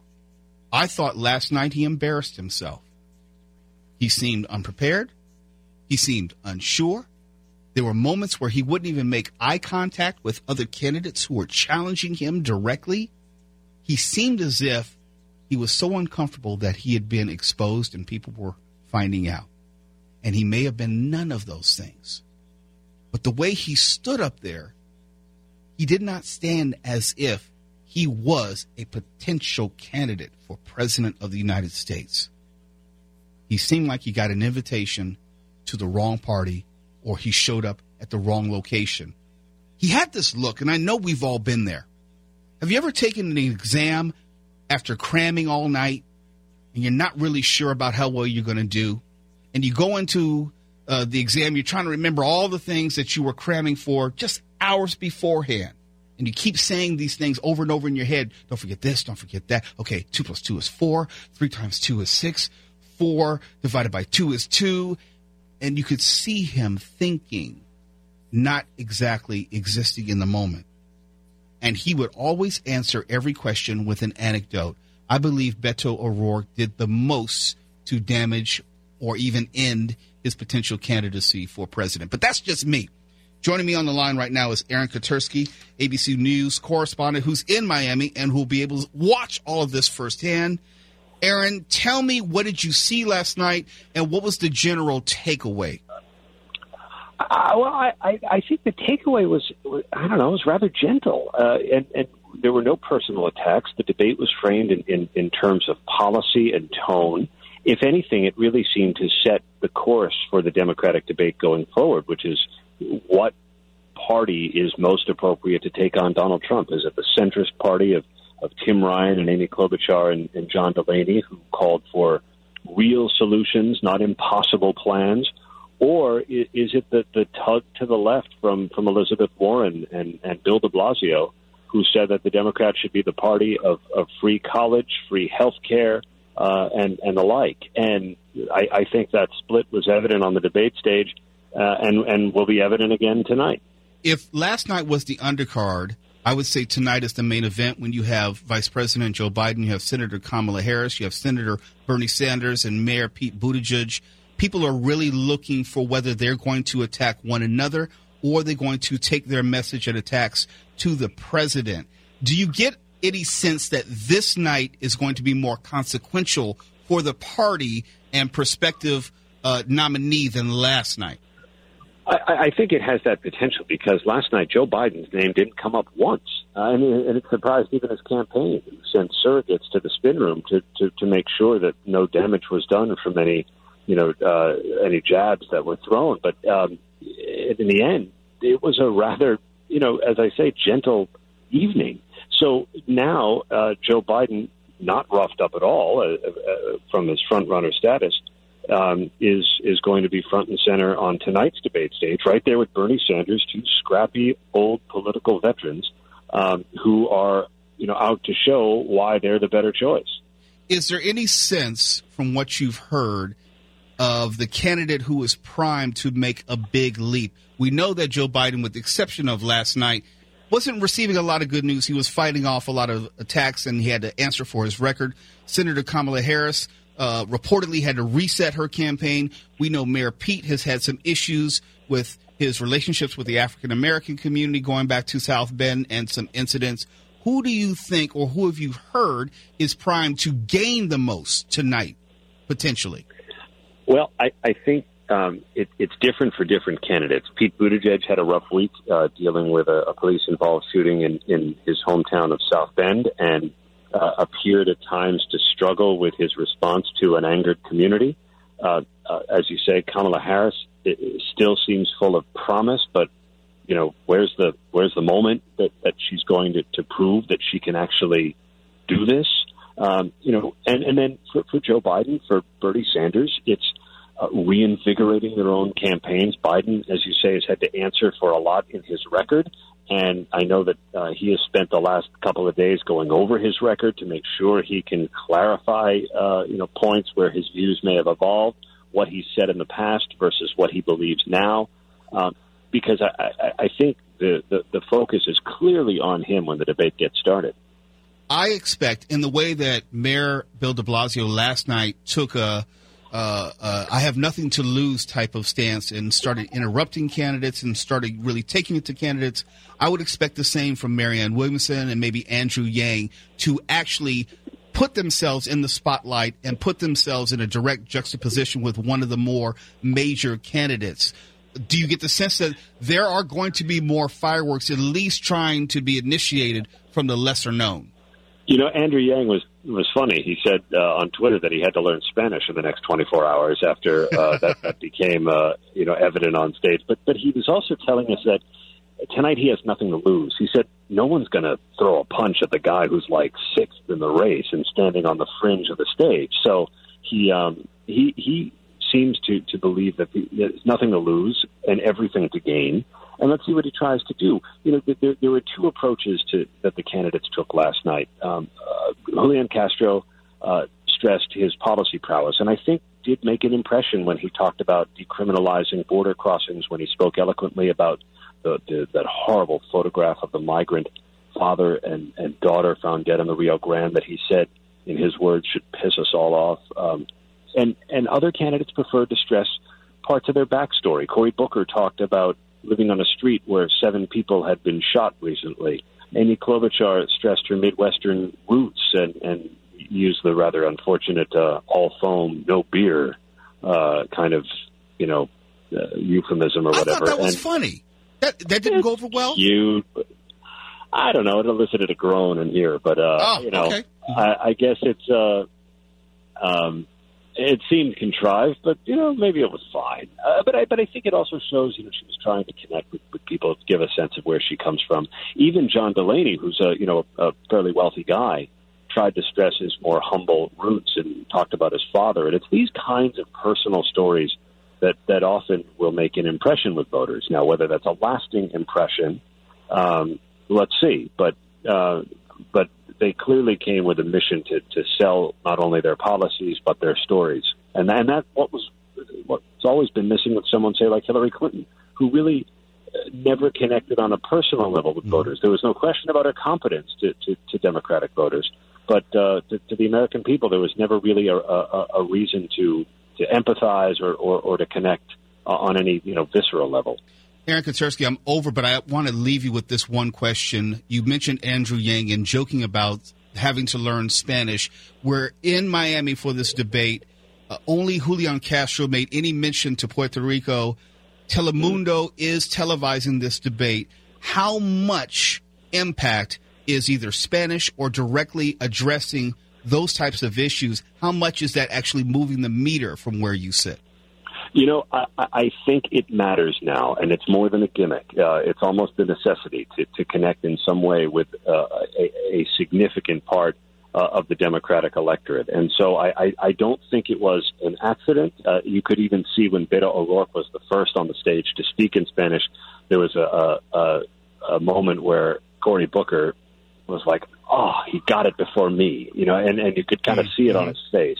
Um, that, that the candidates are trying to appeal to you know uh, the diversity that's reflected on on the debate stage, and and you know, they have some pieces, but not all, uh, and and so they're trying in any way they can to show that not only do they they understand and can can empathize, but but also have you know a meaningful uh, way to reach out.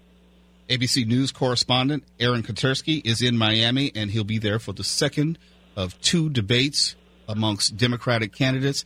Aaron, thank you for what you do, and, and hopefully there will be some more fireworks tonight. I think it has the potential. I think uh, let's see what happens. Maybe a little, uh, maybe a bit more combative tonight. Well, hopefully we'll get to talk again tomorrow, and we can re- recap what happened. Look forward to it. See you later. This is the Gary and Shannon Show. Mo Kelly in for Gary and Shannon, KFI AM 640. Every time I close my eyes too tight, it's the fall Gary and Shannon Show, Mo Kelly, 640. More stimulating talk. Let me just put a period on our discussion about the debates. Both last night and tonight, got a few tweets at Mr. Mo Kelly, M R M O K E L L Y, singing the praises of Congresswoman Tulsi Gabbard, saying she needed to get more credit for her performance last night. I thought she was okay on military issues. That's her strong suit.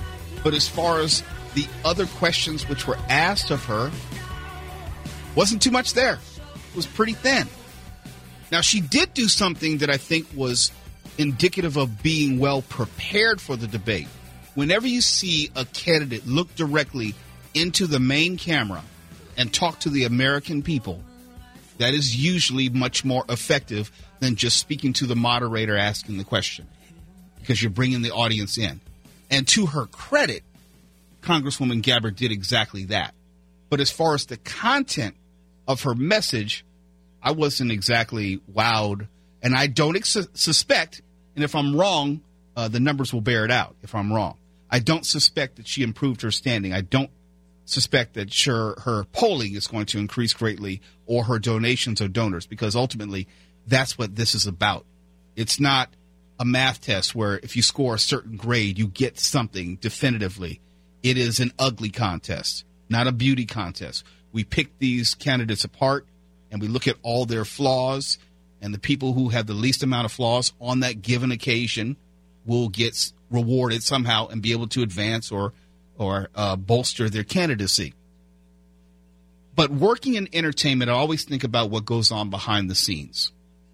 I've worked in a television production truck. I've worked on TV shows. I've worked on, obviously, radio shows. And there are times when you have tech difficulties. There are times when things happen outside of your control. And we all, as professionals in this business, to a certain degree, can empathize when there's a tech issue because we've all been there. Many times you don't see it, many times you don't hear it. There are times we're trying to play audio and the audio won't fire, or we're trying to go to a commercial, the commercials won't play, or if Tessa Barrera's trying to do a news read, she's trying to play audio, it won't play. Or there, there's a time when we had our microphone sticking where we couldn't turn it on, the button wasn't working. It happens to everybody.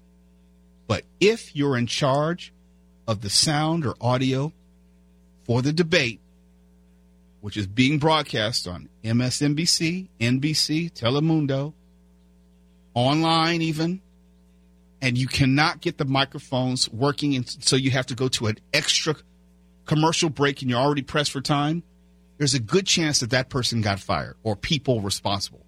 You just can't have those types of problems.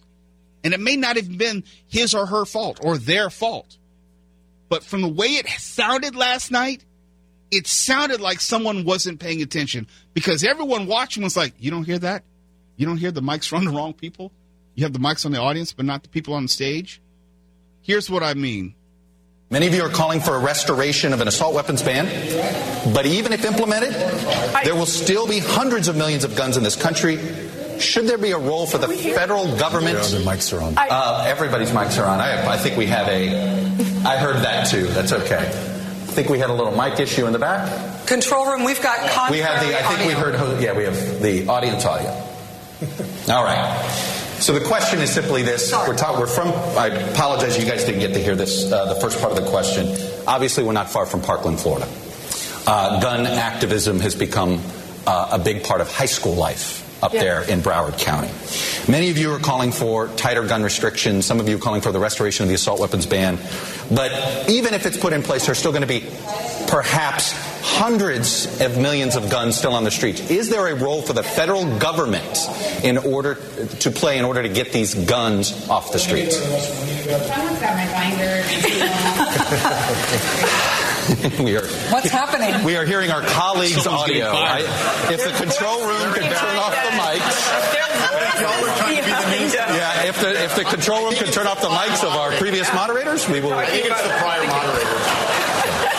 You know, we prepared for everything. Guess what, guys? We did not prepare. We are going to take a quick break. We're going to get this technical uh, situation fixed. We will be right back. what it sounded like what it sounded like, if you've ever done anything in TV, they will mic you up, they'll put this little box on your waist, and you'll carry it around with you for the rest of the night because if you're going to come back on stage or whatever, they don't need to re-mic you. What it sounds like, they whoever started off moderating, like Lester Holder, whomever, left the stage area and they didn't turn off their mics. They didn't turn down their mics and they were still hot, as they say. How can you not know? You had one job and then you got fired. This is the Gary and Shannon Show. Mo Kelly in for Gary and Shannon. KFI AM 640. More stimulating talk.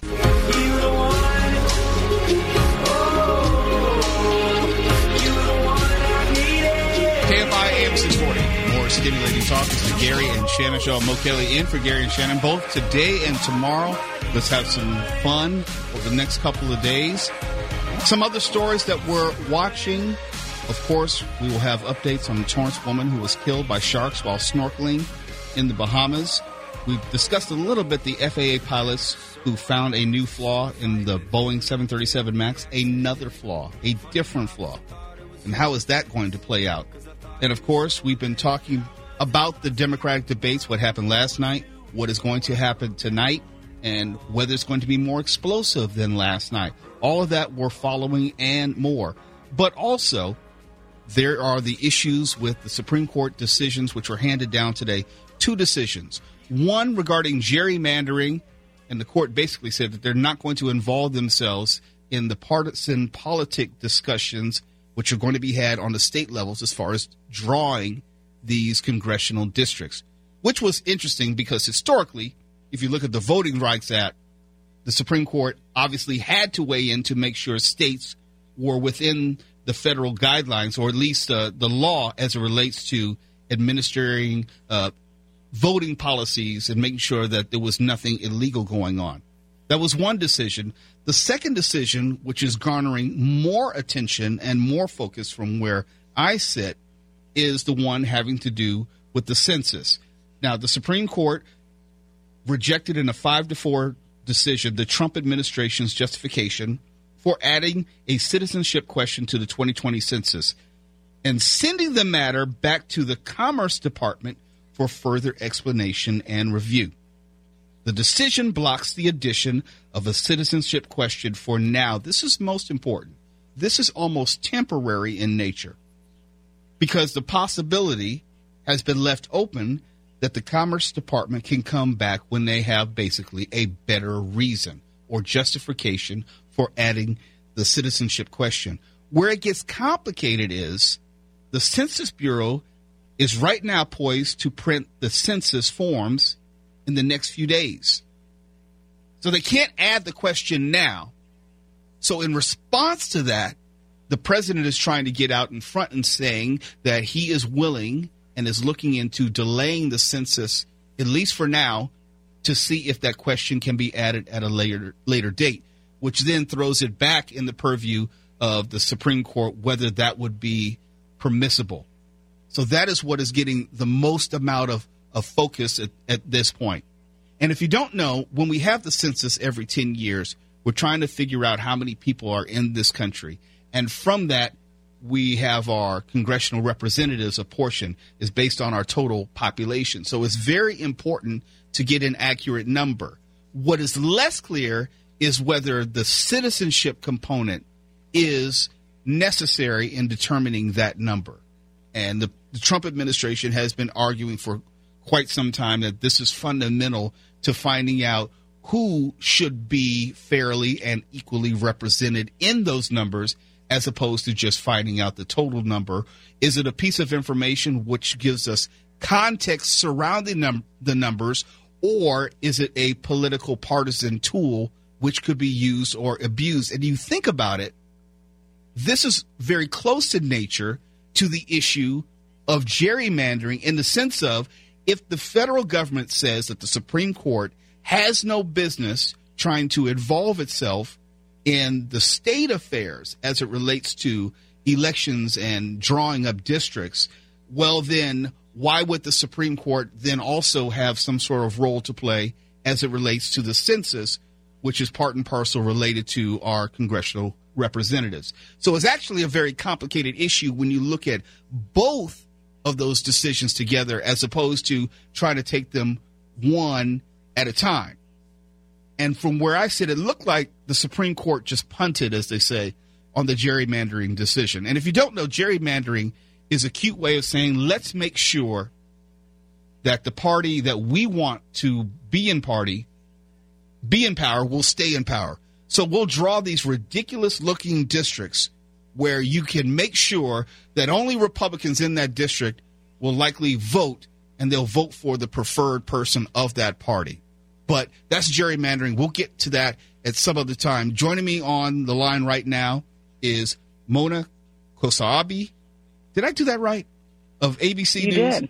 Okay, because I'm not too good with the pronunciation, so thank you for giving me a pass. Mona, I was giving just a brief rundown about the significance from where I sit about this census decision, or at least delayed decision, where the Trump administration, the Commerce Department, will have an opportunity to go back and come up with a better reason or a different reason why this question of citizenship should be included in the 2020 census. What more do we know? Right. So what's important to know is that the Supreme Court didn't decide if it was unconstitutional or constitutional to add a citizenship question to the census. What they did was say the reasoning behind it was did not justify uh, adding a the citizenship question onto the census. Um, in unusually sharp terms, Chief Justice John Roberts criticized Commerce Secretary Wilbur Ross and the Trump administration for essentially fabricating a case for the citizenship question. He said that he didn't believe, um, or the justices didn't believe that uh, it was solely because of the request of the Justice Department. And as more and more information came out, uh, it became pretty evident that the Commerce Department, uh, yeah, Commerce Department was trying to add that question onto the citizenship well before uh, they pressured the DOJ to then uh, request it. Uh, what's important about that is right now the House Oversight Committee is also. Uh, conducting their own investigation into why that question was added. And Commerce Secretary Wilbur Ross testified that it was because of a request by the Justice Department in order to help them enforce the Voting Rights Act that they decided to then add it on to the 2020 census. So it looks like right now the justices basically said that their reasoning wasn't justified. So uh, it doesn't seem like the Trump administration will then leave it there, but go back and try to come up with a better reasoning. The Trump administration, I should say the president himself, has already said that he's willing to withhold sending out the 2020 census forms in the event that the Commerce Department can come up with a sufficient reason and then get the go ahead and okay to include that question. From where you sit, is there any legal precedent to allow that or to delay the, the dissemination of the census for such reasons? Oh, it looks like he has a tough road ahead of him to in order to do that. Um, he may ask his lawyers if he can delay the census, but he has seriously limited options to do so. Um, at least that's according to uh, the census experts that we spoke with. Um, and so that doesn't seem like the most plausible route that he will go to go through. Uh, granted, I believe it's supposed to come out by next week, uh, or the process at least supposed to start by next week, and so um, it doesn't appear that he will have uh, much uh, luck going down that route. But it does appear that they will just um, try to figure out how to justify it and go forward. Because again, it, it's not that the justices ruled that it was unconstitutional, but uh, instead they just said um, that the explanation. Um, I actually have it right in front of me. The justice. Uh, Chief Justice John Roberts basically said that he cannot ignore the disconnect between the decision made and the explanation given, and that's what uh, he said. You know, trying to justify that it was because of the Voting Rights Act. That rationale, he said, seemed contrived. How are you hearing any type of specific pushback against Chief Justice John Roberts, who seemingly again sided with the ideological opposite end of the spectrum on the Supreme Court for this uh, slim majority decision 5 4? Are you hearing any pushback from the Trump administration specifically against Chief Justice Roberts? Uh, not specifically, but they are sticking to their reasoning and saying that you know they do not agree that the explanation uh, didn't justify it, and it seems that they are uh, holding firm to that that it was indeed because of the Justice Department um, and trying to enforce the Voting Rights Act. But it's what's also interesting about that particular reasoning and what Chief uh, Justice John Roberts said is that it, his his uh, that his opinion basically supports what Dem- House Democrats have been saying that this decision is politically motivated and is intended as a voter suppression measure. And so going forward, we will likely see um, House Democrats ramping up their investigation and also continuously pointing to this decision uh, when they requested uh, during the investigation process, uh, House Democrats were, or excuse me, House Republicans were accusing Democrats of trying to um, influence the Supreme Court decision. Again, a lot was uh, weighing on this decision that now was handed down. So uh, between this and obviously the Supreme Court deciding on the gerrymandering cases, uh, these are two big things that will shape not only uh, politics going forward, but especially the 2020 election. She is Mona Kosar Abdi, ABC News correspondent. Mona, thank you so much for your insight, and we'll be checking in with you again sometime soon. Thank you for having me. This is the Gary and Shannon Show. Mo Kelly in for Gary and Shannon. KFI AM 640. Tech Talk when we come back. If only yesterday. Gary and Shannon Show. Mo Kelly in for Gary and Shannon. It's Thursday and Friday. KFI AM 640. More stimulating talk, some stories which we are following before we get to Tech Talk. FAA pilots, they found a new computer slash software flaw in the Boeing 737 MAX. If you thought that its issues were over, no, they're going to have another round of them. And starting today, Twitter is going to add a warning to tweets by politicians and world leaders that violate its rules. No telling how that's going to turn out, but right now it's time for Tech Talk. The machines are getting smarter. This is Tech Talk. Brought to you by Skynet. Joining me right now is Marc Saltzman, USA Today tech writer and host of the Tech It Out podcast on iHeartRadio. Great gadgets for road trips and great apps for travelers. That's our subject today. Mark, how are you, my friend? Hey, I'm I'm great, Mo. Thanks, man. How you doing? I'm outstanding. It's always good to talk to another tech geek, someone who understands this, who lives this, who knows that the world can end without it. Okay, maybe I'm being a little dramatic, but but this is the time where people are going on vacations or they're going on Mhm. maybe just an extended drive, or they have long commutes like I do every single day. What do you recommend in terms of apps, must have, or gadgets? Let's start with the apps first. Yeah, sure. So it is road trip season, of course. So a must-have would be Waze uh, for your main map. I don't know if you use Waze. Um, I know I hear KFI plugging it. So this is like better than Google Maps, even though it's owned by the same company, and better than Apple Maps. This will not only help you get to where you're going faster by uh, crowdsourcing information from all the millions of Wazers out there. It's using your vehicle to see how fast or slow traffic is moving. But what I like is that it's like a legal radar detector. It tells you when there is uh, an officer with, yeah, it tells you about all the, the speed traps out there, somebody holding a, a, a radar gun or, or a stationary, like on a turret kind of thing. And it tells you long in advance, like just so you know, it'll say like in, you know, quarter of a mile on the right side, you're you're going to see uh, a speed trap. So it just gives it saves you money and it gets you to where you're going fast. So Waze, W A Z E. It is owned by Google now, and they're starting to weave in some of the Waze features into Google Maps. But Waze is awesome. It'll tell you deals on restaurants if you t- if you say and you can use your voice. I want I want coffee. It'll say, oh well, if you're a Wazer, you can buy one get one free uh, at the next uh, off ramp, you know, off the freeway. So number one, Waze. Number two, GasBuddy. That's going to save you some cash. As you likely know, it'll it'll sniff out the best deals for gas in your area, and uh, you you can even you know drill down to what kind, pardon the pun, what kind of gas you want. If it's diesel, if it's premium, or if it's regular, and it'll tell you the best uh, best prices and some other deals as well.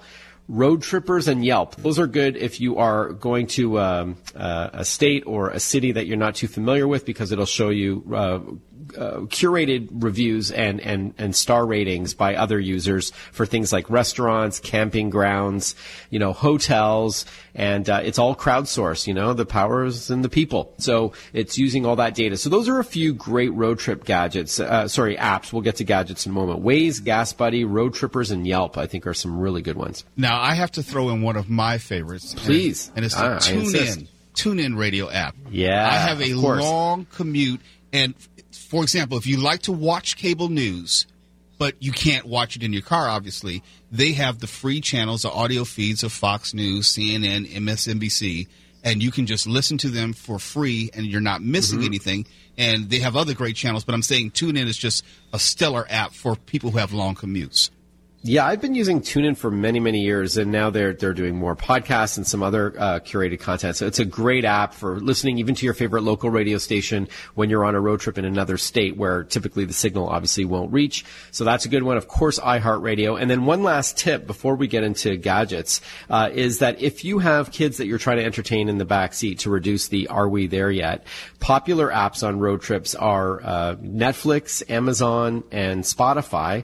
And the tip is this: before you leave your home, you can download these movies Yep. and TV shows and songs now before you incur any data charges because you're going to now use cellular co- connectivity if you're trying to stream a movie to that iPad in the back seat. So be careful. So do that. Like just have a little bit of, uh, you know, just forward thinking a little bit before you leave the home when you've got Wi-Fi for free, or if you're in a hotel and you've got free Wi-Fi, download all those movies and TV shows for the little ones. And then when you're wa- when they're watching that in the back of the vehicle, they're not going to incur any costs. It's stored locally, temporarily, but locally on that device, whether it's a phone or tablet. I have a question, Mark, oh, and I wondered this because working in the business of radio, we're in the business of broadcasting with transmitters, and I thought that radio as we know it will exist up until the point they figured out a way to get internet in everyone's car and they can listen to anything, anywhere, at any time. How close are we to getting internet standardized in, in mm-hmm. cars?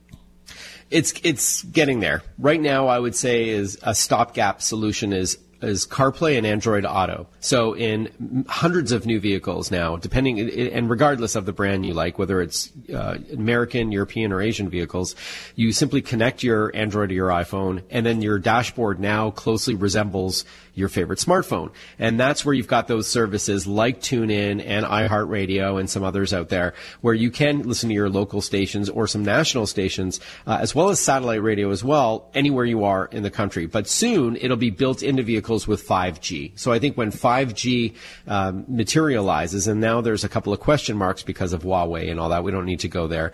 But the promise of 5G is that the, the concept of downloading is done. Everything is just going to instantly appear because it's going to be about 100 times faster than what we have today, 4G or LTE.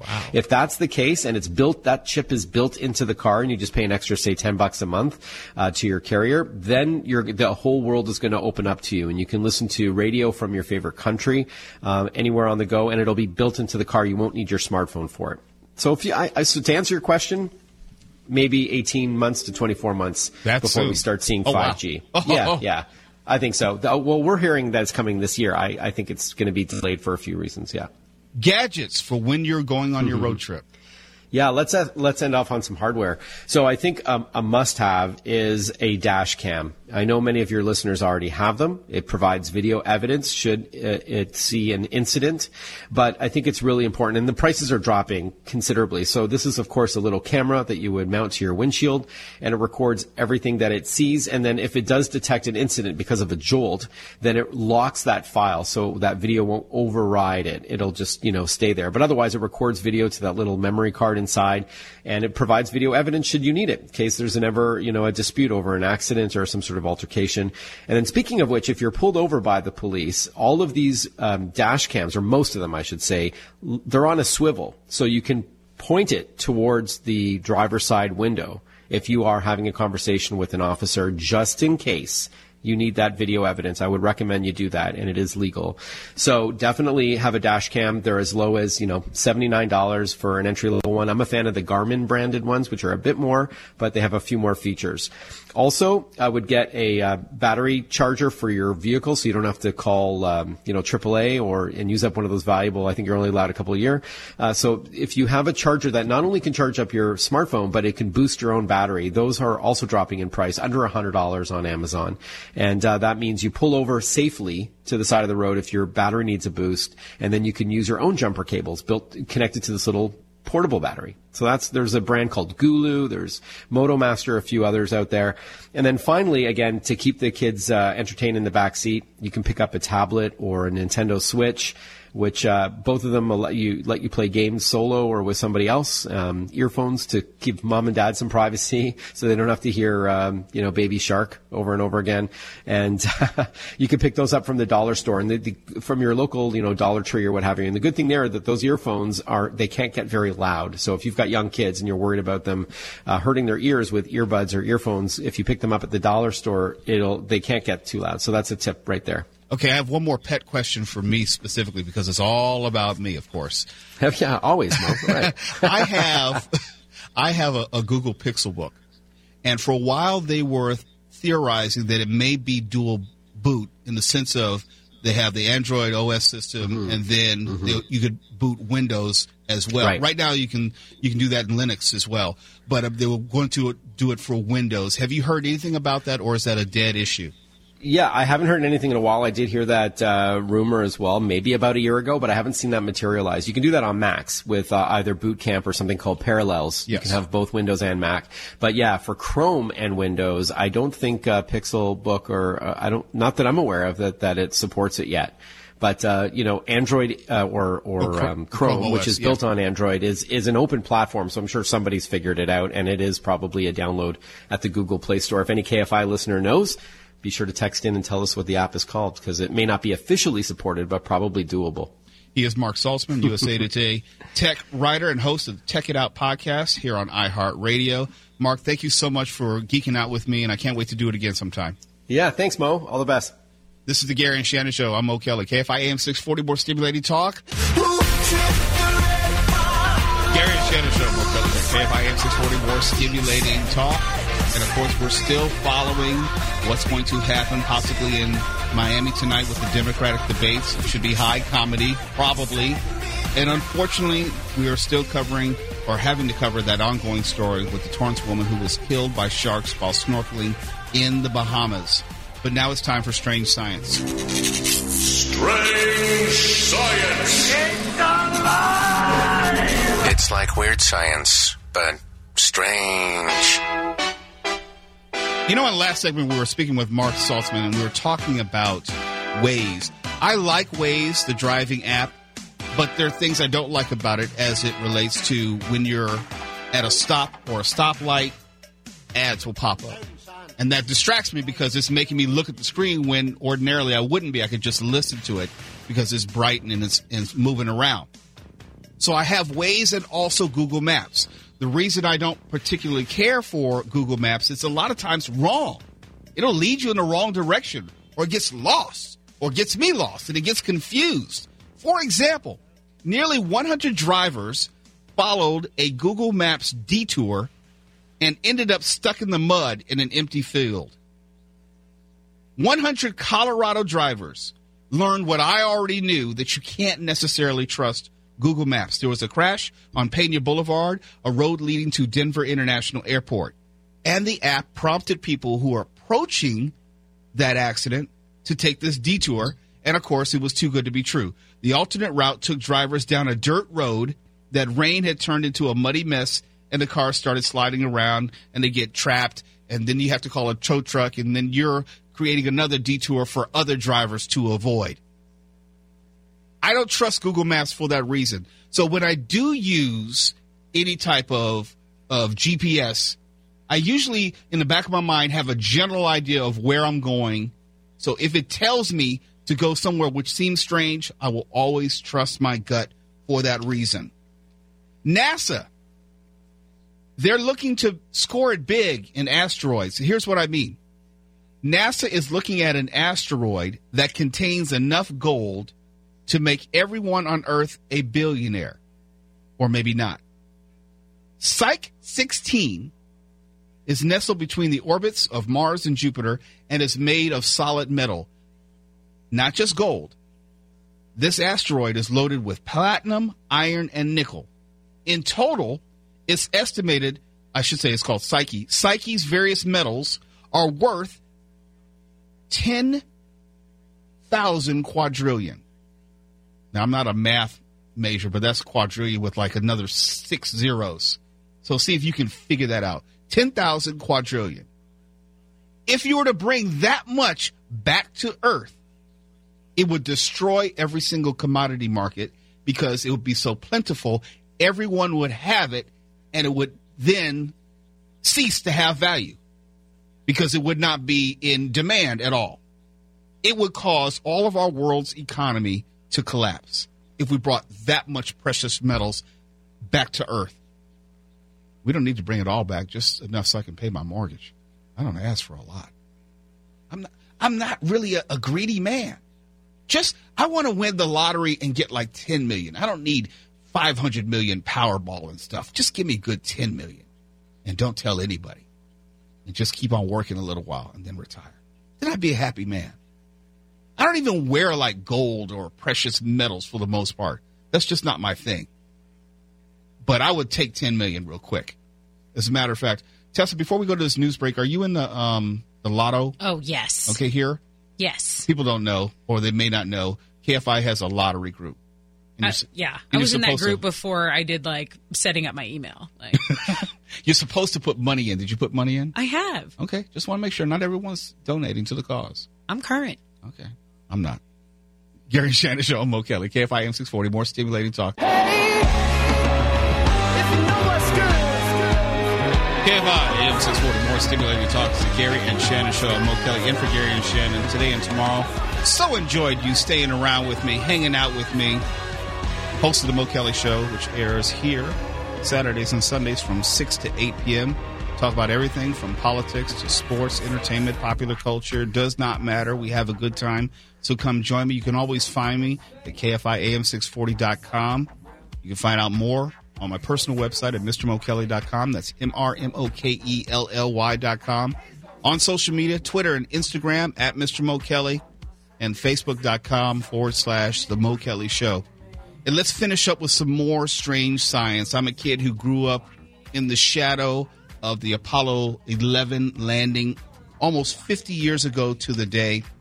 I'm sad that I was too young to remember it firsthand because for a while growing up, I thought I wanted to be an astronaut.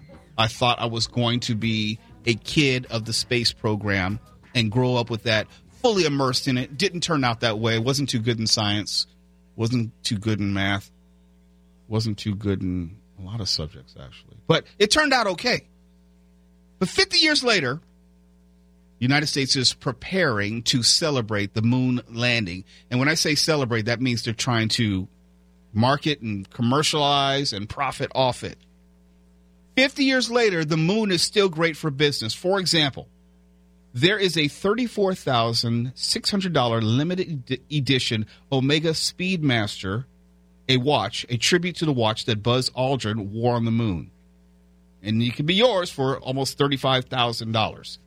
There's a new NASA Apollo 11 lunar lander set from Lego, which is on sale.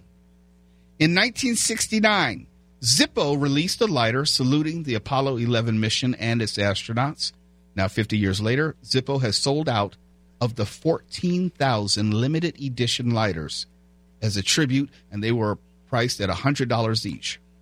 Krispy Kreme. I don't know how donuts and uh, space exploration cross, but here we go. They say it served donuts to witnesses at the Apollo 11 launch.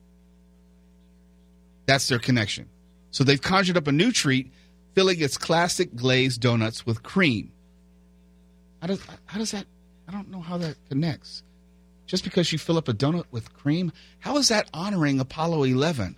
This is getting out of hand. This is not actually a celebration of what happened 50 years ago.